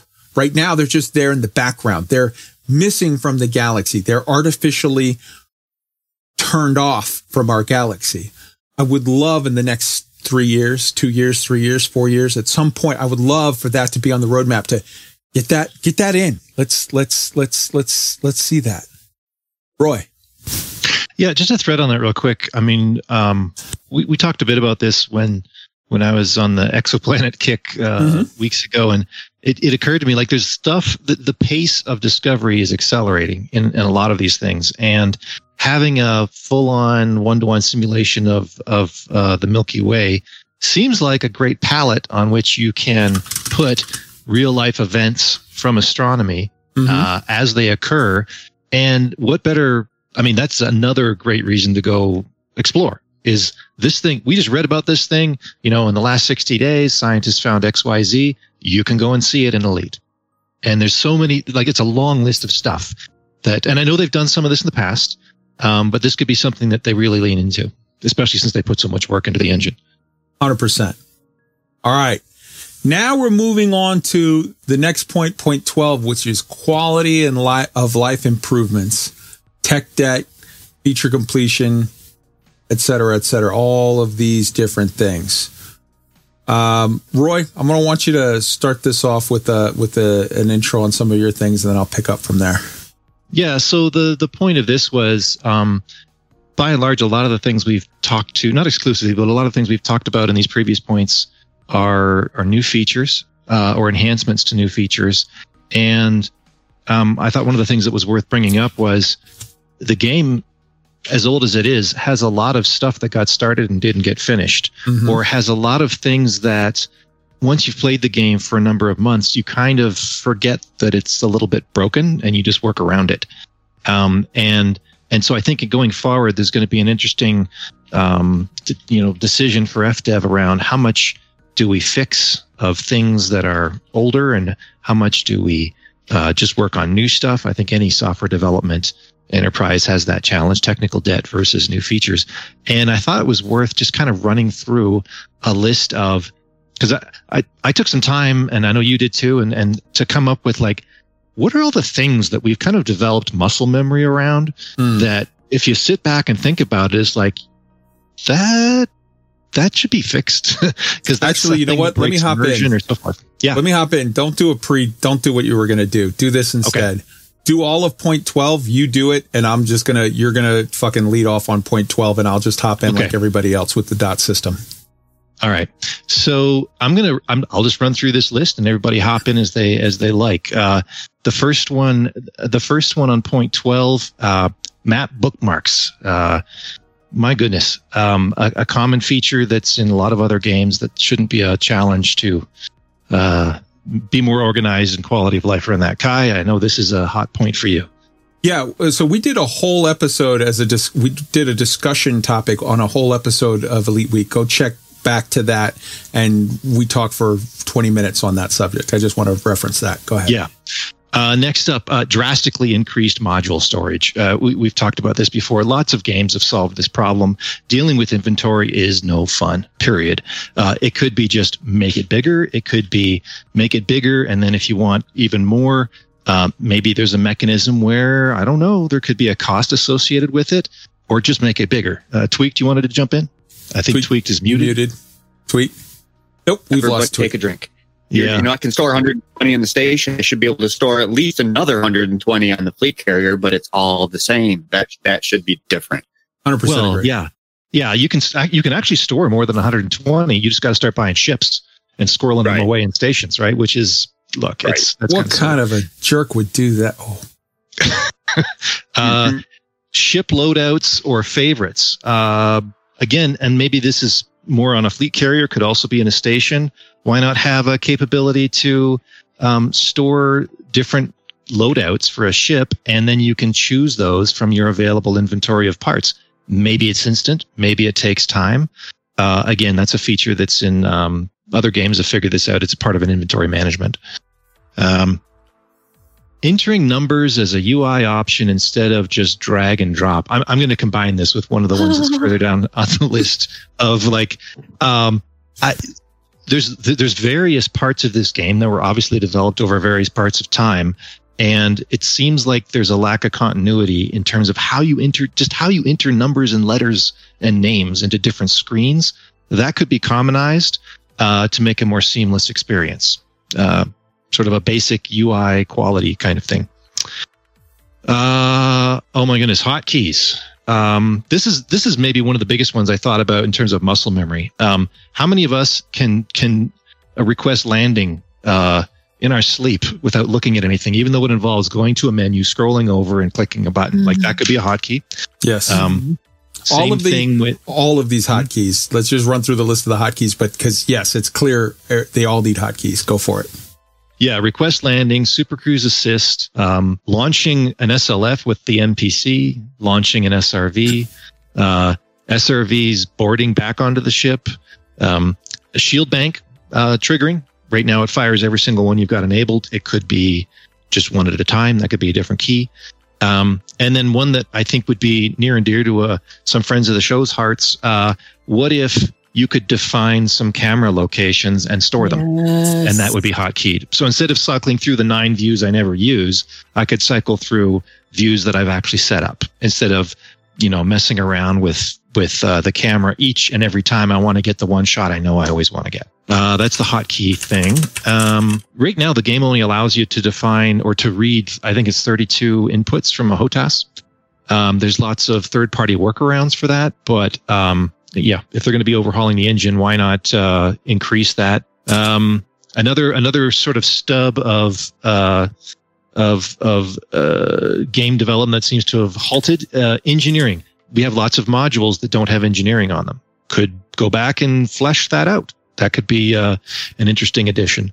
Um, in the in the mission selection screen, um, you can you can sort by uh, credits, materials, uh, commodities, uh, reputation, influence, but you still have to click through all the factions. Um, maybe have a an all button where you can just list the whole list all at once. Again, a UI kind of kind of uh, convenience. Yeah, there's a bunch of UI things that they can just sort of get up to code. Yeah. Um, one one that I discovered recently in uh, grinding out some mats, uh, long range passenger missions. I guess some time ago got uh, adjusted uh, so that uh, you know how the passengers give you in like the blue text of who the passenger is and what their requirements are. Uh, one of the requirements can be it's called secretive, which means they don't like being scanned that's fine. It's you know one of the things you can choose from, and sometimes it increases or decreases the the money you get from a mission. every single long range passenger mission has secretive passengers. So if you wanted to take someone to Colonia, or even if you want to take someone more than about a thousand light years, you have no choice but to deal with that. Just saying, that's something that appears to have been done in the past to correct for some problem, maybe balance problem long ago. Could be looked at again, make that more viable as a mission type. Um, fixing ship stealth to make it a viable and fun mechanic in both PVE and PvP. Uh, this would probably also involve adjusting the night vision ability uh, on the ships so that maybe that becomes more variable based on heat. I'm kind of hoping that maybe somehow gets addressed in Odyssey. Maybe they've mentioned stealth. I don't know if it would work backwards to ship combat as well, but um, uh, I, I think ship stealth right now is has a certain utility in PvP, but it's completely useless useless in PvE. Yeah, the ships just Uh, ignore. The, the NPCs ignore it. Yeah. Yeah, yeah. Uh, maybe that's a whole other topic about the cheats the NPCs use to work around balancing. But anyway, Yeah, where they Um, chaff 90 fucking times. Yeah. All right. Yeah. Next yeah. up. Uh, next up, uh, asteroid belts. Have we forgotten about asteroid belts? Oh, God, a major yes. feature of so many systems, and there's nothing to do there. Uh, Um, fil- There need- filterable. hmm? The, ahead. the, the, the asteroid belts, I thought for sure that's where they were going to put tritium. Just add tritium to asteroid belts, all of them, and put pirates in there and make it fun and dangerous and cool and interesting and a, a point. Make it a thing that's something, anything. Yeah, yeah. Um, filterable fleet carriers in the nav panel and system map. Yes. Uh, we've all dealt with that. Um, Yeah. I'm going to run through a quick list now of galaxy map uh, points. Uh, you know, you can filter stars right now on state, allegiance, star type, stars visited. Why not be able to do those simultaneously so I can really narrow in on what I want? Right now, you have to kind of choose only one category. Um, I don't know if you've ever run into this where the system search text field, you know how it highlights gray when you can type. Uh, sometimes it doesn't highlight gray. You have to Yep. sort of fiddle with the HOTAS mhm. Yep. figure out how to type the thing in. Um, we can jump our fleet carriers 500 light years, and yet there's no indication on the galaxy map of where 500 light years is from the ship. Uh, that would be handy. A circle, uh, be able to just go in a direction and it somehow indicates to you where the nearest star is to 500 light years.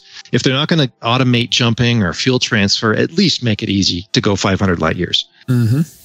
allow for one more than one uh, this is a navigation issue more than one fsd boosted jump in a row to be plotted right now you can only do one.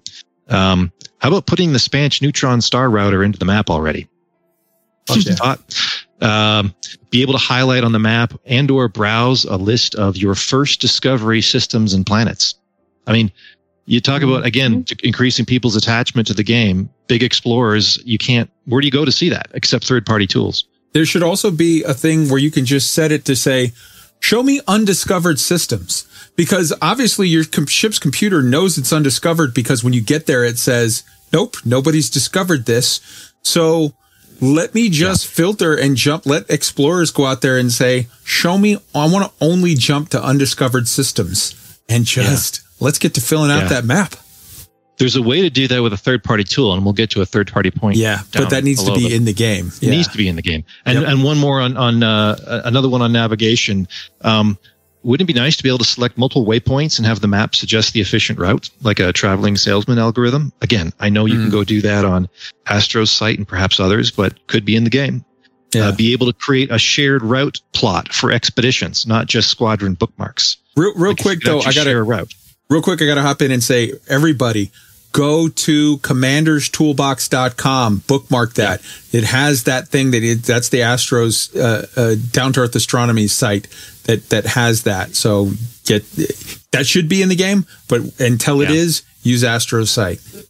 Well, I I just noticed mooing in the chat on uh, on Twitch here is talking about the a third party tool that maybe went away. Um, check out ED Scout. It does what it, it does what you're looking for for undiscovered systems. Yes, it absolutely does. I'm just saying that needs to be, as we are saying, it needs to be. Yeah, yeah, yeah. No, he had he had brought it up, and I don't think he Yeah. knew about that tool.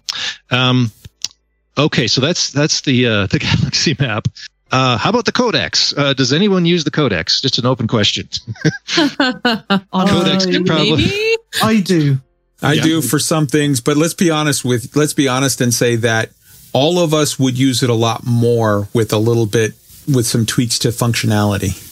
yeah, Mhm. it's it's good. It could use some love, I think, and and maybe a refresh. Um, if we are going to embrace third-party tools, how about allowing highlighting, copying, and pasting of text from and to all screens? Just a thought. Uh, great. um, okay, here's one that already ex- the solution already exists in game. How about making the in-station universal universal cartographics work as well as the fleet carrier universal cartographics? The, the one on the fleet carrier is a dream. You can it scrolls nicely. You can flip pages. The one in the station, it's like I'm using a 28k baud modem to connect to universal cartographics. Something's not right there. Um, uh, another UI issue. Uh, how about allowing to sort all lists by I don't know A to Z, price, mass, quantity, category, things like the fleet carrier inventory, universal cartographics, uh, module inventory. I'm not sure what arcane sort method they use right now, but it's it's not useful, and that could be uh, maybe not too not too hard to fix there. Um, One that's caused me a certain amount of stress in this game is how close the buttons for delete or terminate are to use or activate on things like NPC, the NPC pilot menu, shipyard menus, and rebuy screens. Just a thought, maybe move those a little further apart. Um, uh, how about joining more than being able to join more than one squadron, or make some other organizational unit that one can join multiples of? Uh, Yes. There's lots of multiplayer things that seem to be a Oh. bit. Tweaked, tweaked. Hold on. Speak up, tweaked. Tweaked. Wait, wait, wait, wait. Let me, let me, let me hop in here before you even start. Tweaked. What he's talking about is this: you should be able to be a member of OPIX and also a member of Distant, uh, Distant Worlds Three and a member of the Fuel Rats. He's not talking about being a member of different factions that are at cross purposes, but you as a player in OPIX should also be able to be in a, a group, a shared chat, a shared group called Elite Week. And also in You distant can be via worlds. Discord. No, he's talking We're about, talking in game. We're we're talking. I about know, but I still contend in game. If you, if I'm in OPIX and I'm also in the Fuel Rats, somewhere down the line there could be a conflict of interests, and I, I just Okay. Well, I that- see in which case, from. we'll all be happy with our multifunctionality, and you will be over there with your one and Well, happy, and everyone That- wins. that's that's why I qualified it by also saying or some other organizational unit. It doesn't have to be squadron, but if there's certain Mm. functions of the game that are tied to the way they've set up multiplayer communication, make another layer. Just make another layer so that you can have that functionality when it's not at cross purposes, of course. to that point though, I want in-game coalitions. If OPIX is friendly with Sure. Week or somebody else, in-game Sure. coalitions that are identified by a, you know, eh, we're all of tweaked OPIX members are eventually. green, so why not somebody else be blue or something? Tweaked eventually, that could lead to a conflict. very How juicy. very much has it already been done in other games like Final Fantasy, where basically they're invite only customizable chat channels called link, Link shells, shells. for example. Yep. Yeah. And also extended companies that they have now. And it exists in and it Yeah. exists in Eve where you have your corp, but then you also have different coalitions and whatnot, and they have shared chats and all kinds of whatever. Apps. So Absolutely. All right, keep it moving. We're Yeah. we're we're tight Yeah. on time. Well, well. So uh, I don't know if the next topics are going to be quick, but uh, how about BGS management tools, like being Mm. able to see what contributions are from members in terms of you know influence. Yes, Um, Please. we all agree it's needed. Uh, we already, I think, talked about well internal customization, HUD colors, HUD layouts. We've talked about that before. Bobbleheads, uh, co-pilots, co-pilots, Copause, Our an furry a dog, a little dog and Dog, cat yes. in your ship. uh, extended COVAS, um, integrating uh, some sort of UI mod controller that allows for customization. You know, basically like a mod, basically a mod system for the game. Um, and and that sort of also goes into like, look, th- there's a whole pantheon of third-party tools that support this game.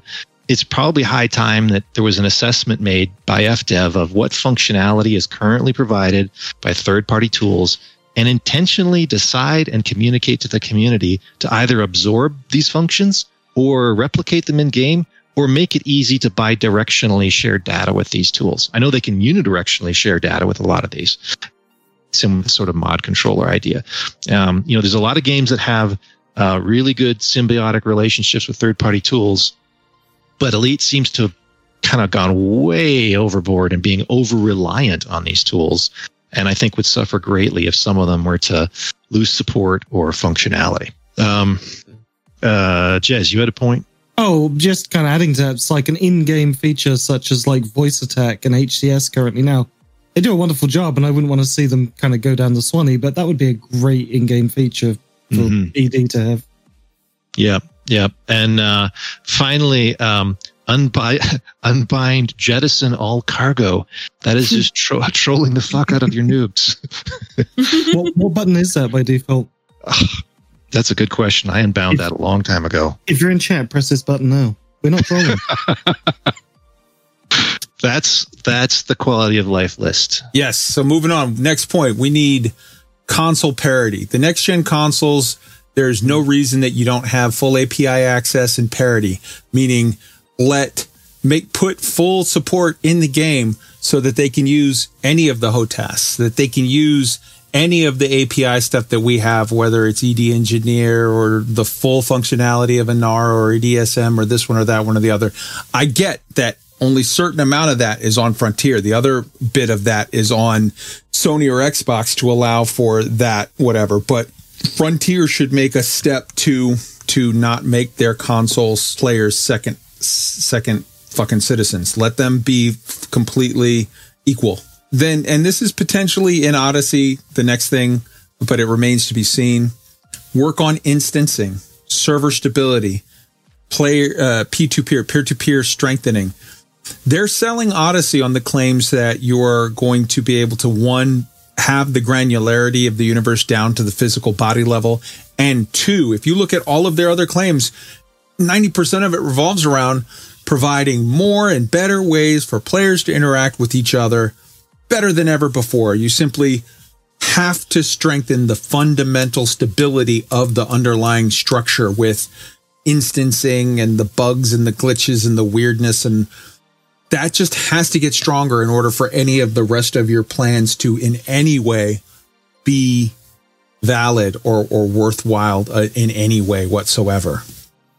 And point 15 is icons. This is an idea that I had uh here's the here just break this super down down to here.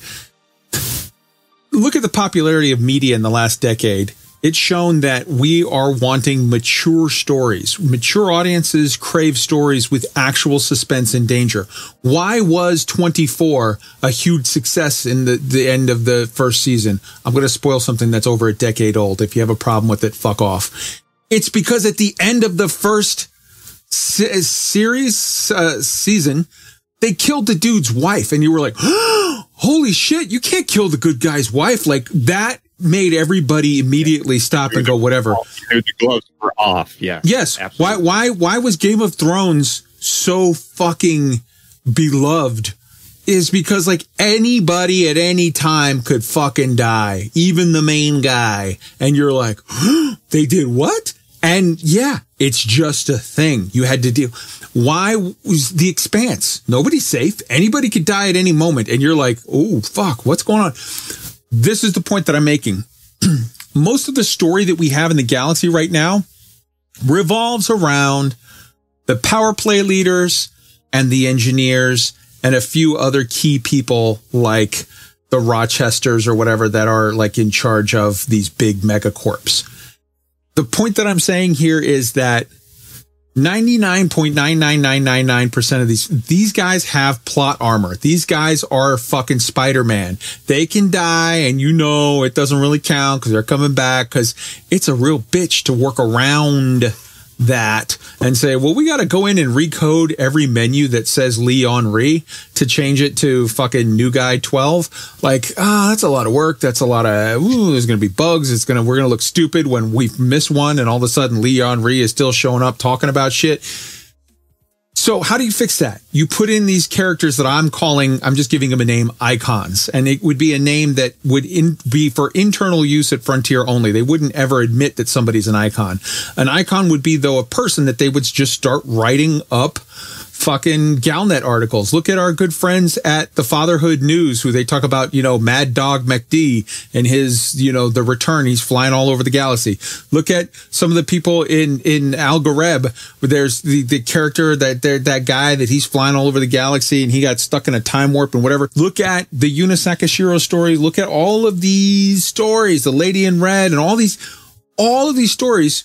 Now, yes, you don't want to use a, a player to be your icon, but Frontier could do the same thing. They could just start writing in all of a sudden in a Galnet article, some dude is the new CFO underneath uh, uh, um, uh, Li Yong-Rui as the CEO, or some woman is just this crazy badass triple elite fucking you know badass bitch that just she's running shit and she you know is a mob boss somewhere or whatever. You could just start writing stories about these players and keep up with the stories where there's a story and then there's another one. And they they it, they're just at places where things happen. They just happen to be there but they're not an engineer. They're not um uh, a power play leader, so you can kill them in the service of the story. If and, and that doesn't mean you have to, but you, you you could. And so that way, every time there's a story, and and these people that we've followed along with because we've been following their stories are put in some sort of jeopardy. We're not like because right now, if you tell me, you know that oh well, Aisling Duval, somebody's trying to get her. Fuck you. No, you're not. She's fine. She's the blue haired princess. Too many people would be mad. But if you make that same story about Linda Carter, who's this awesome, beautiful, smart, she's she's as smart as Naomi Nagata and as fucking badass bitch as as Amos uh that you know like she's awesome with hand to hand and whatever and now she's in some crazy oh how's she gonna get out of this one she might die because frontier doesn't have to give her plot armor because she's not tied to any of the MMO underpinnings where it would be a bitch to remove her. Uh, Boss Lady, you had a thing? So actually, this came from a newer player, like brand new player that I was talking to today, and uh, they they talked about storylines, cutscenes, things like that, and that that ties into the icon. Like if you start out as a new player and there's a there's a storyline quest that you can choose to follow along with and there is a main character you know there is a character that you're following along with and you know then oh my gosh they die. You have to go find out who killed them or you know there could be tie throughs where the missions actually have stories and characters that are tied to them and then cutscenes when you buy your ship a cutscene or when you know you get triple elite a cutscene of And then something you care something about just- people. Right. And then you, it makes it special. It makes that moment something important instead of just being like, oh, I just, I, I just moved 5,000 fish. Cool. Well, oh, the hungry people are good. I dig it. I dig it. All right, and let's see the the last point that I have on my list because all of this shit was sort of my list with some additions that people threw in, but like, ugh, uh, is roadmaps. And I know that people are going to immediately go, your your sphincter just tightened, clenched when I said that. And and and and yes, I know there's been some horror stories with roadmaps, but I would like to see going forward in development roadmaps introduced. I would like for a vague roadmap of what's one to three years out, a slightly more detailed roadmap of what's three months to 12 months out, and a greatly more detailed roadmap of what's one months to three months out. These roadmaps would, of course, carry with them the standard disclaimers that all is subject to change based on the realities of the development process. But basically, I would like Frontier to be much more open on communications of things going forward with Frontier's conservative approach where they don't overcommit. I don't want to see, you know, sort of a star citizen and we're going to have this and we're going to have that and the streets are going to be paved with gold. And then it's like, whoa, dude, you just, I don't want to see fucking Hello Games with their, you know, when No Man's Sky releases, it's going to be the greatest thing ever. And then it released with like half the shit or less than they said it was going to. I always have to say when I come, when I, when I, when I chastise them for that, they they made it right eventually. It took them two and a half years, but goddamn, they made it right. It's good now. But that's the, the point that I'm saying is I want Frontier to go with their conservative approach or whatever, but I do want them to be more open.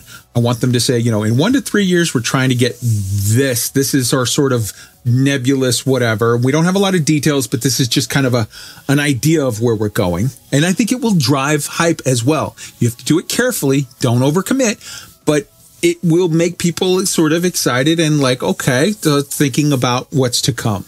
And then, like I said, the three month to 12 month, that should be a good bit less vague. It should be more like, okay, we're trying to go for, you know, gas giants in the three to 12 month period. In the one to three month period, I want some real hard, like, we're trying to do bookmarks on this. We're trying um, on, on maps. We're trying to do, um, you know, a fleet carrier jump animation. We're trying to do, I would like to see more whatever. And, and, and as Jez said, the developer diaries, we'd like to see actual developer diaries. I referenced developer or, or discovery scanner, sorry, number one earlier with Dr. Kay Ross, where she sat there and talked with Sandro. I think it was Sandro for like 90 minutes, an hour and a half, two hours, something uh, of time and just legitimately went through amazing, open, not any guarded fucking marketing speech bullshit of like, well, we're so excited to tell you our whatever. Like actually just fucking answered questions. I completely get that right now the discovery scanners that we're getting are run by marketing. It has to be sort of mm, whatever because it's in, in marketing hype phase. After that, and, and I'm not begrudging them that this is a business. They're making money. After that, when we get to the last one and then we say, okay, you know, uh, the first fucking, what do you call it? Uh, the first beta is next week. Okay. Well, now at that point, you shouldn't have any more secrets you're keeping from us. It should be all open. We're going to see it in a week. Do some real discovery scanners where you just have Gareth or fucking uh, uh, uh, Dr. K or fucking uh, uh, Luke Betterton. You know, get him in here and ha- let him actually talk freely about missions without, you know, some canned, well, I've got some exciting stuff to tell you. And then he's got a list of like four things he can say and he can't say anything else. Get Pierce in there and sit him down and have him just say like, okay, cool. Now it's, now we're in the open whatever phase where we can really just say everything and we don't have to fucking hold shit back. That would be amazing. All right. Um, that's my whole list. Oh, tweaked. You have a thing that you wanted to add. Go. Yeah, the last thing I would say that I'm looking for somewhere down the line after Odyssey is I want a new baddie. I want a new big bad in the universe. Right now we have the we have the Thargoids. and Oh, the big all fine and bad. good, whatever. But The I, big I want bad. something. I think the Reapers from Firefly. You know, I want something. Reavers. run it. Yeah, Reavers or well, Reapers Mhm. were a whole different thing, but yeah, Yeah. Reavers from Firefly. If if I'm flying through Sand Moose with cargo and all of a sudden this big nasty ship drops in and harpoons me and and comes in and stabs me through the throat with a knife or something, that that would be terrifying. That and and you could fight them with conventional weapons. You don't have to have an AX build, and I just think it would add fear and and terrorize the galaxy a little bit, and it would be a lot of fun. Guardian AI, bad as shit coming at you. All right. Uh, Roy, did you have anything else you wanted to add overall to the list of stuff? Fishing. Okay. Tweak. I'm down on that. Oh, You're- I'm you're- good now. You're done. Yeah. Uh, boss lady. I have two things Do it. random pickup groups looking for wing ways that people who may not know people or not have Discord or all that can find other people to do activities with. Please. Thank you. Anytime now. People Um, who need people. They're the luckiest. Yes, people. who need people because it's a lonely galaxy out there. Anyway, um, so that would be amazing. And then interactive terraforming. So, so CGs where you could actually have some sort of an interactive terraforming or that, you know, you could take things out there. It kind of goes with base building, but a little bit different and on a huge scale that would probably be over years, most likely. I kind of love you a little. Jez, go. couple of things to hark on about the group play activities. Uh, remember when Anti Xeno stuff came out? It was supposed to be designed for wings, uh, almost you know literally impossible to solo. Well, now it's a soloable activity, and they've basically conceded to that. But we do need more dedicated group-based activities that are impossible to solo. Kind of love you a lot. Finally, and then finally, my super salty point, and I've been waiting on this for most of the show, but Do it.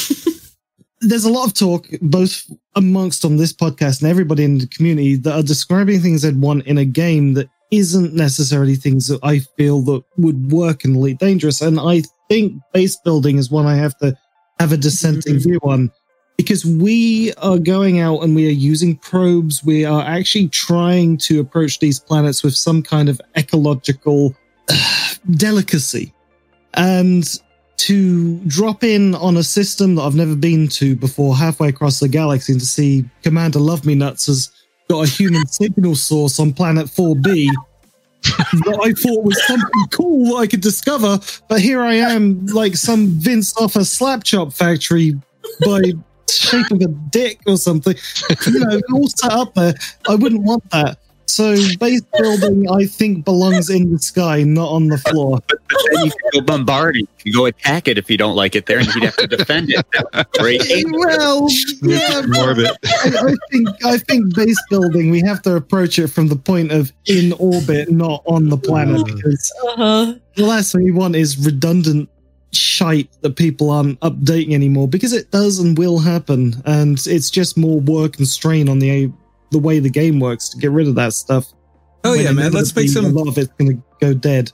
Let's make some fucking Beltalowda stations out there. I dig it. I, I'm down with that. Yeah, yeah. Mine. I'm just warning you now. Mine's going to be a big floating penis. That's right. That's what my fleet carrier is. I don't mind them if they're in the sky, but if they're on the floor, I don't want to stick my feet on it. I don't want to go inside the fucking thing either. well, we we now know where Jez draws the line at foot play. All right. I think that's a good place where we're gonna we're gonna end the show. Uh community question. There's just one. What do you uh what do you well actually there's two. The first one is what do you want? Now keep in mind, none of this that we just talked about was us saying we're salty that this isn't coming in Odyssey. Like ninety percent, a couple of the things, the quality of life issues I would like in Odyssey, but ninety percent of those things are things that I'm expecting in two years, three years, a year, five years, whatever. I'm expecting over a spectrum of time. What would you like added to Elite? What did you like that we mentioned? What did you disagree with that we mentioned? Uh, put a comment in the really this week put a comment in the comment section. I really want to see how many comments we can get uh, in the comment section uh, after we're done. Not not in the live chat. I'm saying when the show is done, put a comment in there. I want to see all of the stuff that you want coming out of Elite, and also, uh, you know, Frontier sees this. Frontier. uh, We in the live stream on Thursday, I made the comment to Art. I was like, "This is cool. I see you're doing." I I said, "You guys should." When we we had the show where we said, "Here's you guys should do these kind of CGs and that kind of CGs." In October, November, we said you guys should do exploration CGs. And how about if you do a, a CG where you truck out to Colonia just to get everybody out there to see how beautiful it is? Because there's so many players that have never been out there. And uh, and and I said to Art on the stream on Thursday, I typed in the thing. I was like, "Yeah, that was really funny. I see you did both of our ideas, whatever." And he said, "Yeah, we saw your ideas. They were good. Uh, we're open to all ideas at all times and whatever." And I was like, "Cool. I can't wait for the next one because the next one we suggested was let's have an SRV based CG where you have to do stuff in your SRV." And the chat blew up. People were like, "Oh fuck, that sounds cool," but like, we know Frontier sees this be heard right now, people. If you're listening to this, go in the comment section and write about how what what you would like to see because maybe we missed something where you're like, "Oh, these guys, how did they miss this? I want skateboarding or I don't know, whatever. It there's a thing that we didn't think of and you thought of. Get in there. Or if there's a thing where you're like, "Oh my god, you said that." And I was like, "That's exactly what I want. They're listening to me. They're in my head." Say it so that Frontier sees that and can and can sort of do it accordingly. That's community question number one. Community question number two is what do you think of this version of the show where we kind of rush through the news and then really get into uh, sort of a meaty discussion. And and what discussion topics would you really like to see? Put it in there. If it's good, we might do it next week or the week after or whatever. We're making a list. We're checking it twice. when Uh, you say meaty, are you talking about my dislike for what's on planet surfaces or what? Oh, I, I feel attacked. 100%. 100%. Okay, good, okay. I'm attacking you. I don't want there to be any ambiguity about that. I'm attacking you. Take it personally. I'm- Uh, I'm clear now. Thank you. All right. Boss Lady B, say goodbye to the beautiful people. Thank you guys for the wonderful night and uh, have, I can't wait to see what people put in the comments. Right on. Tweak, say goodbye to the beautiful people. Hope you guys enjoyed the show, and I hope that maybe, just maybe, we gave you some good ideas and made you go, hmm. Absolutely. Roy? Fly casual, but stay dangerous. I'm going to tell all of you guys watch the doors and corners, kids. That's where they fucking get you. And the vaunted choice or the vaunted position of the last say goodnight to the beautiful people goes to WK Jez. Hit it up, my man. I've said it once before, but I'll say it again. Adopt an Asp Scout today. Save Lakon. Absolutely. We love you all. See you next week.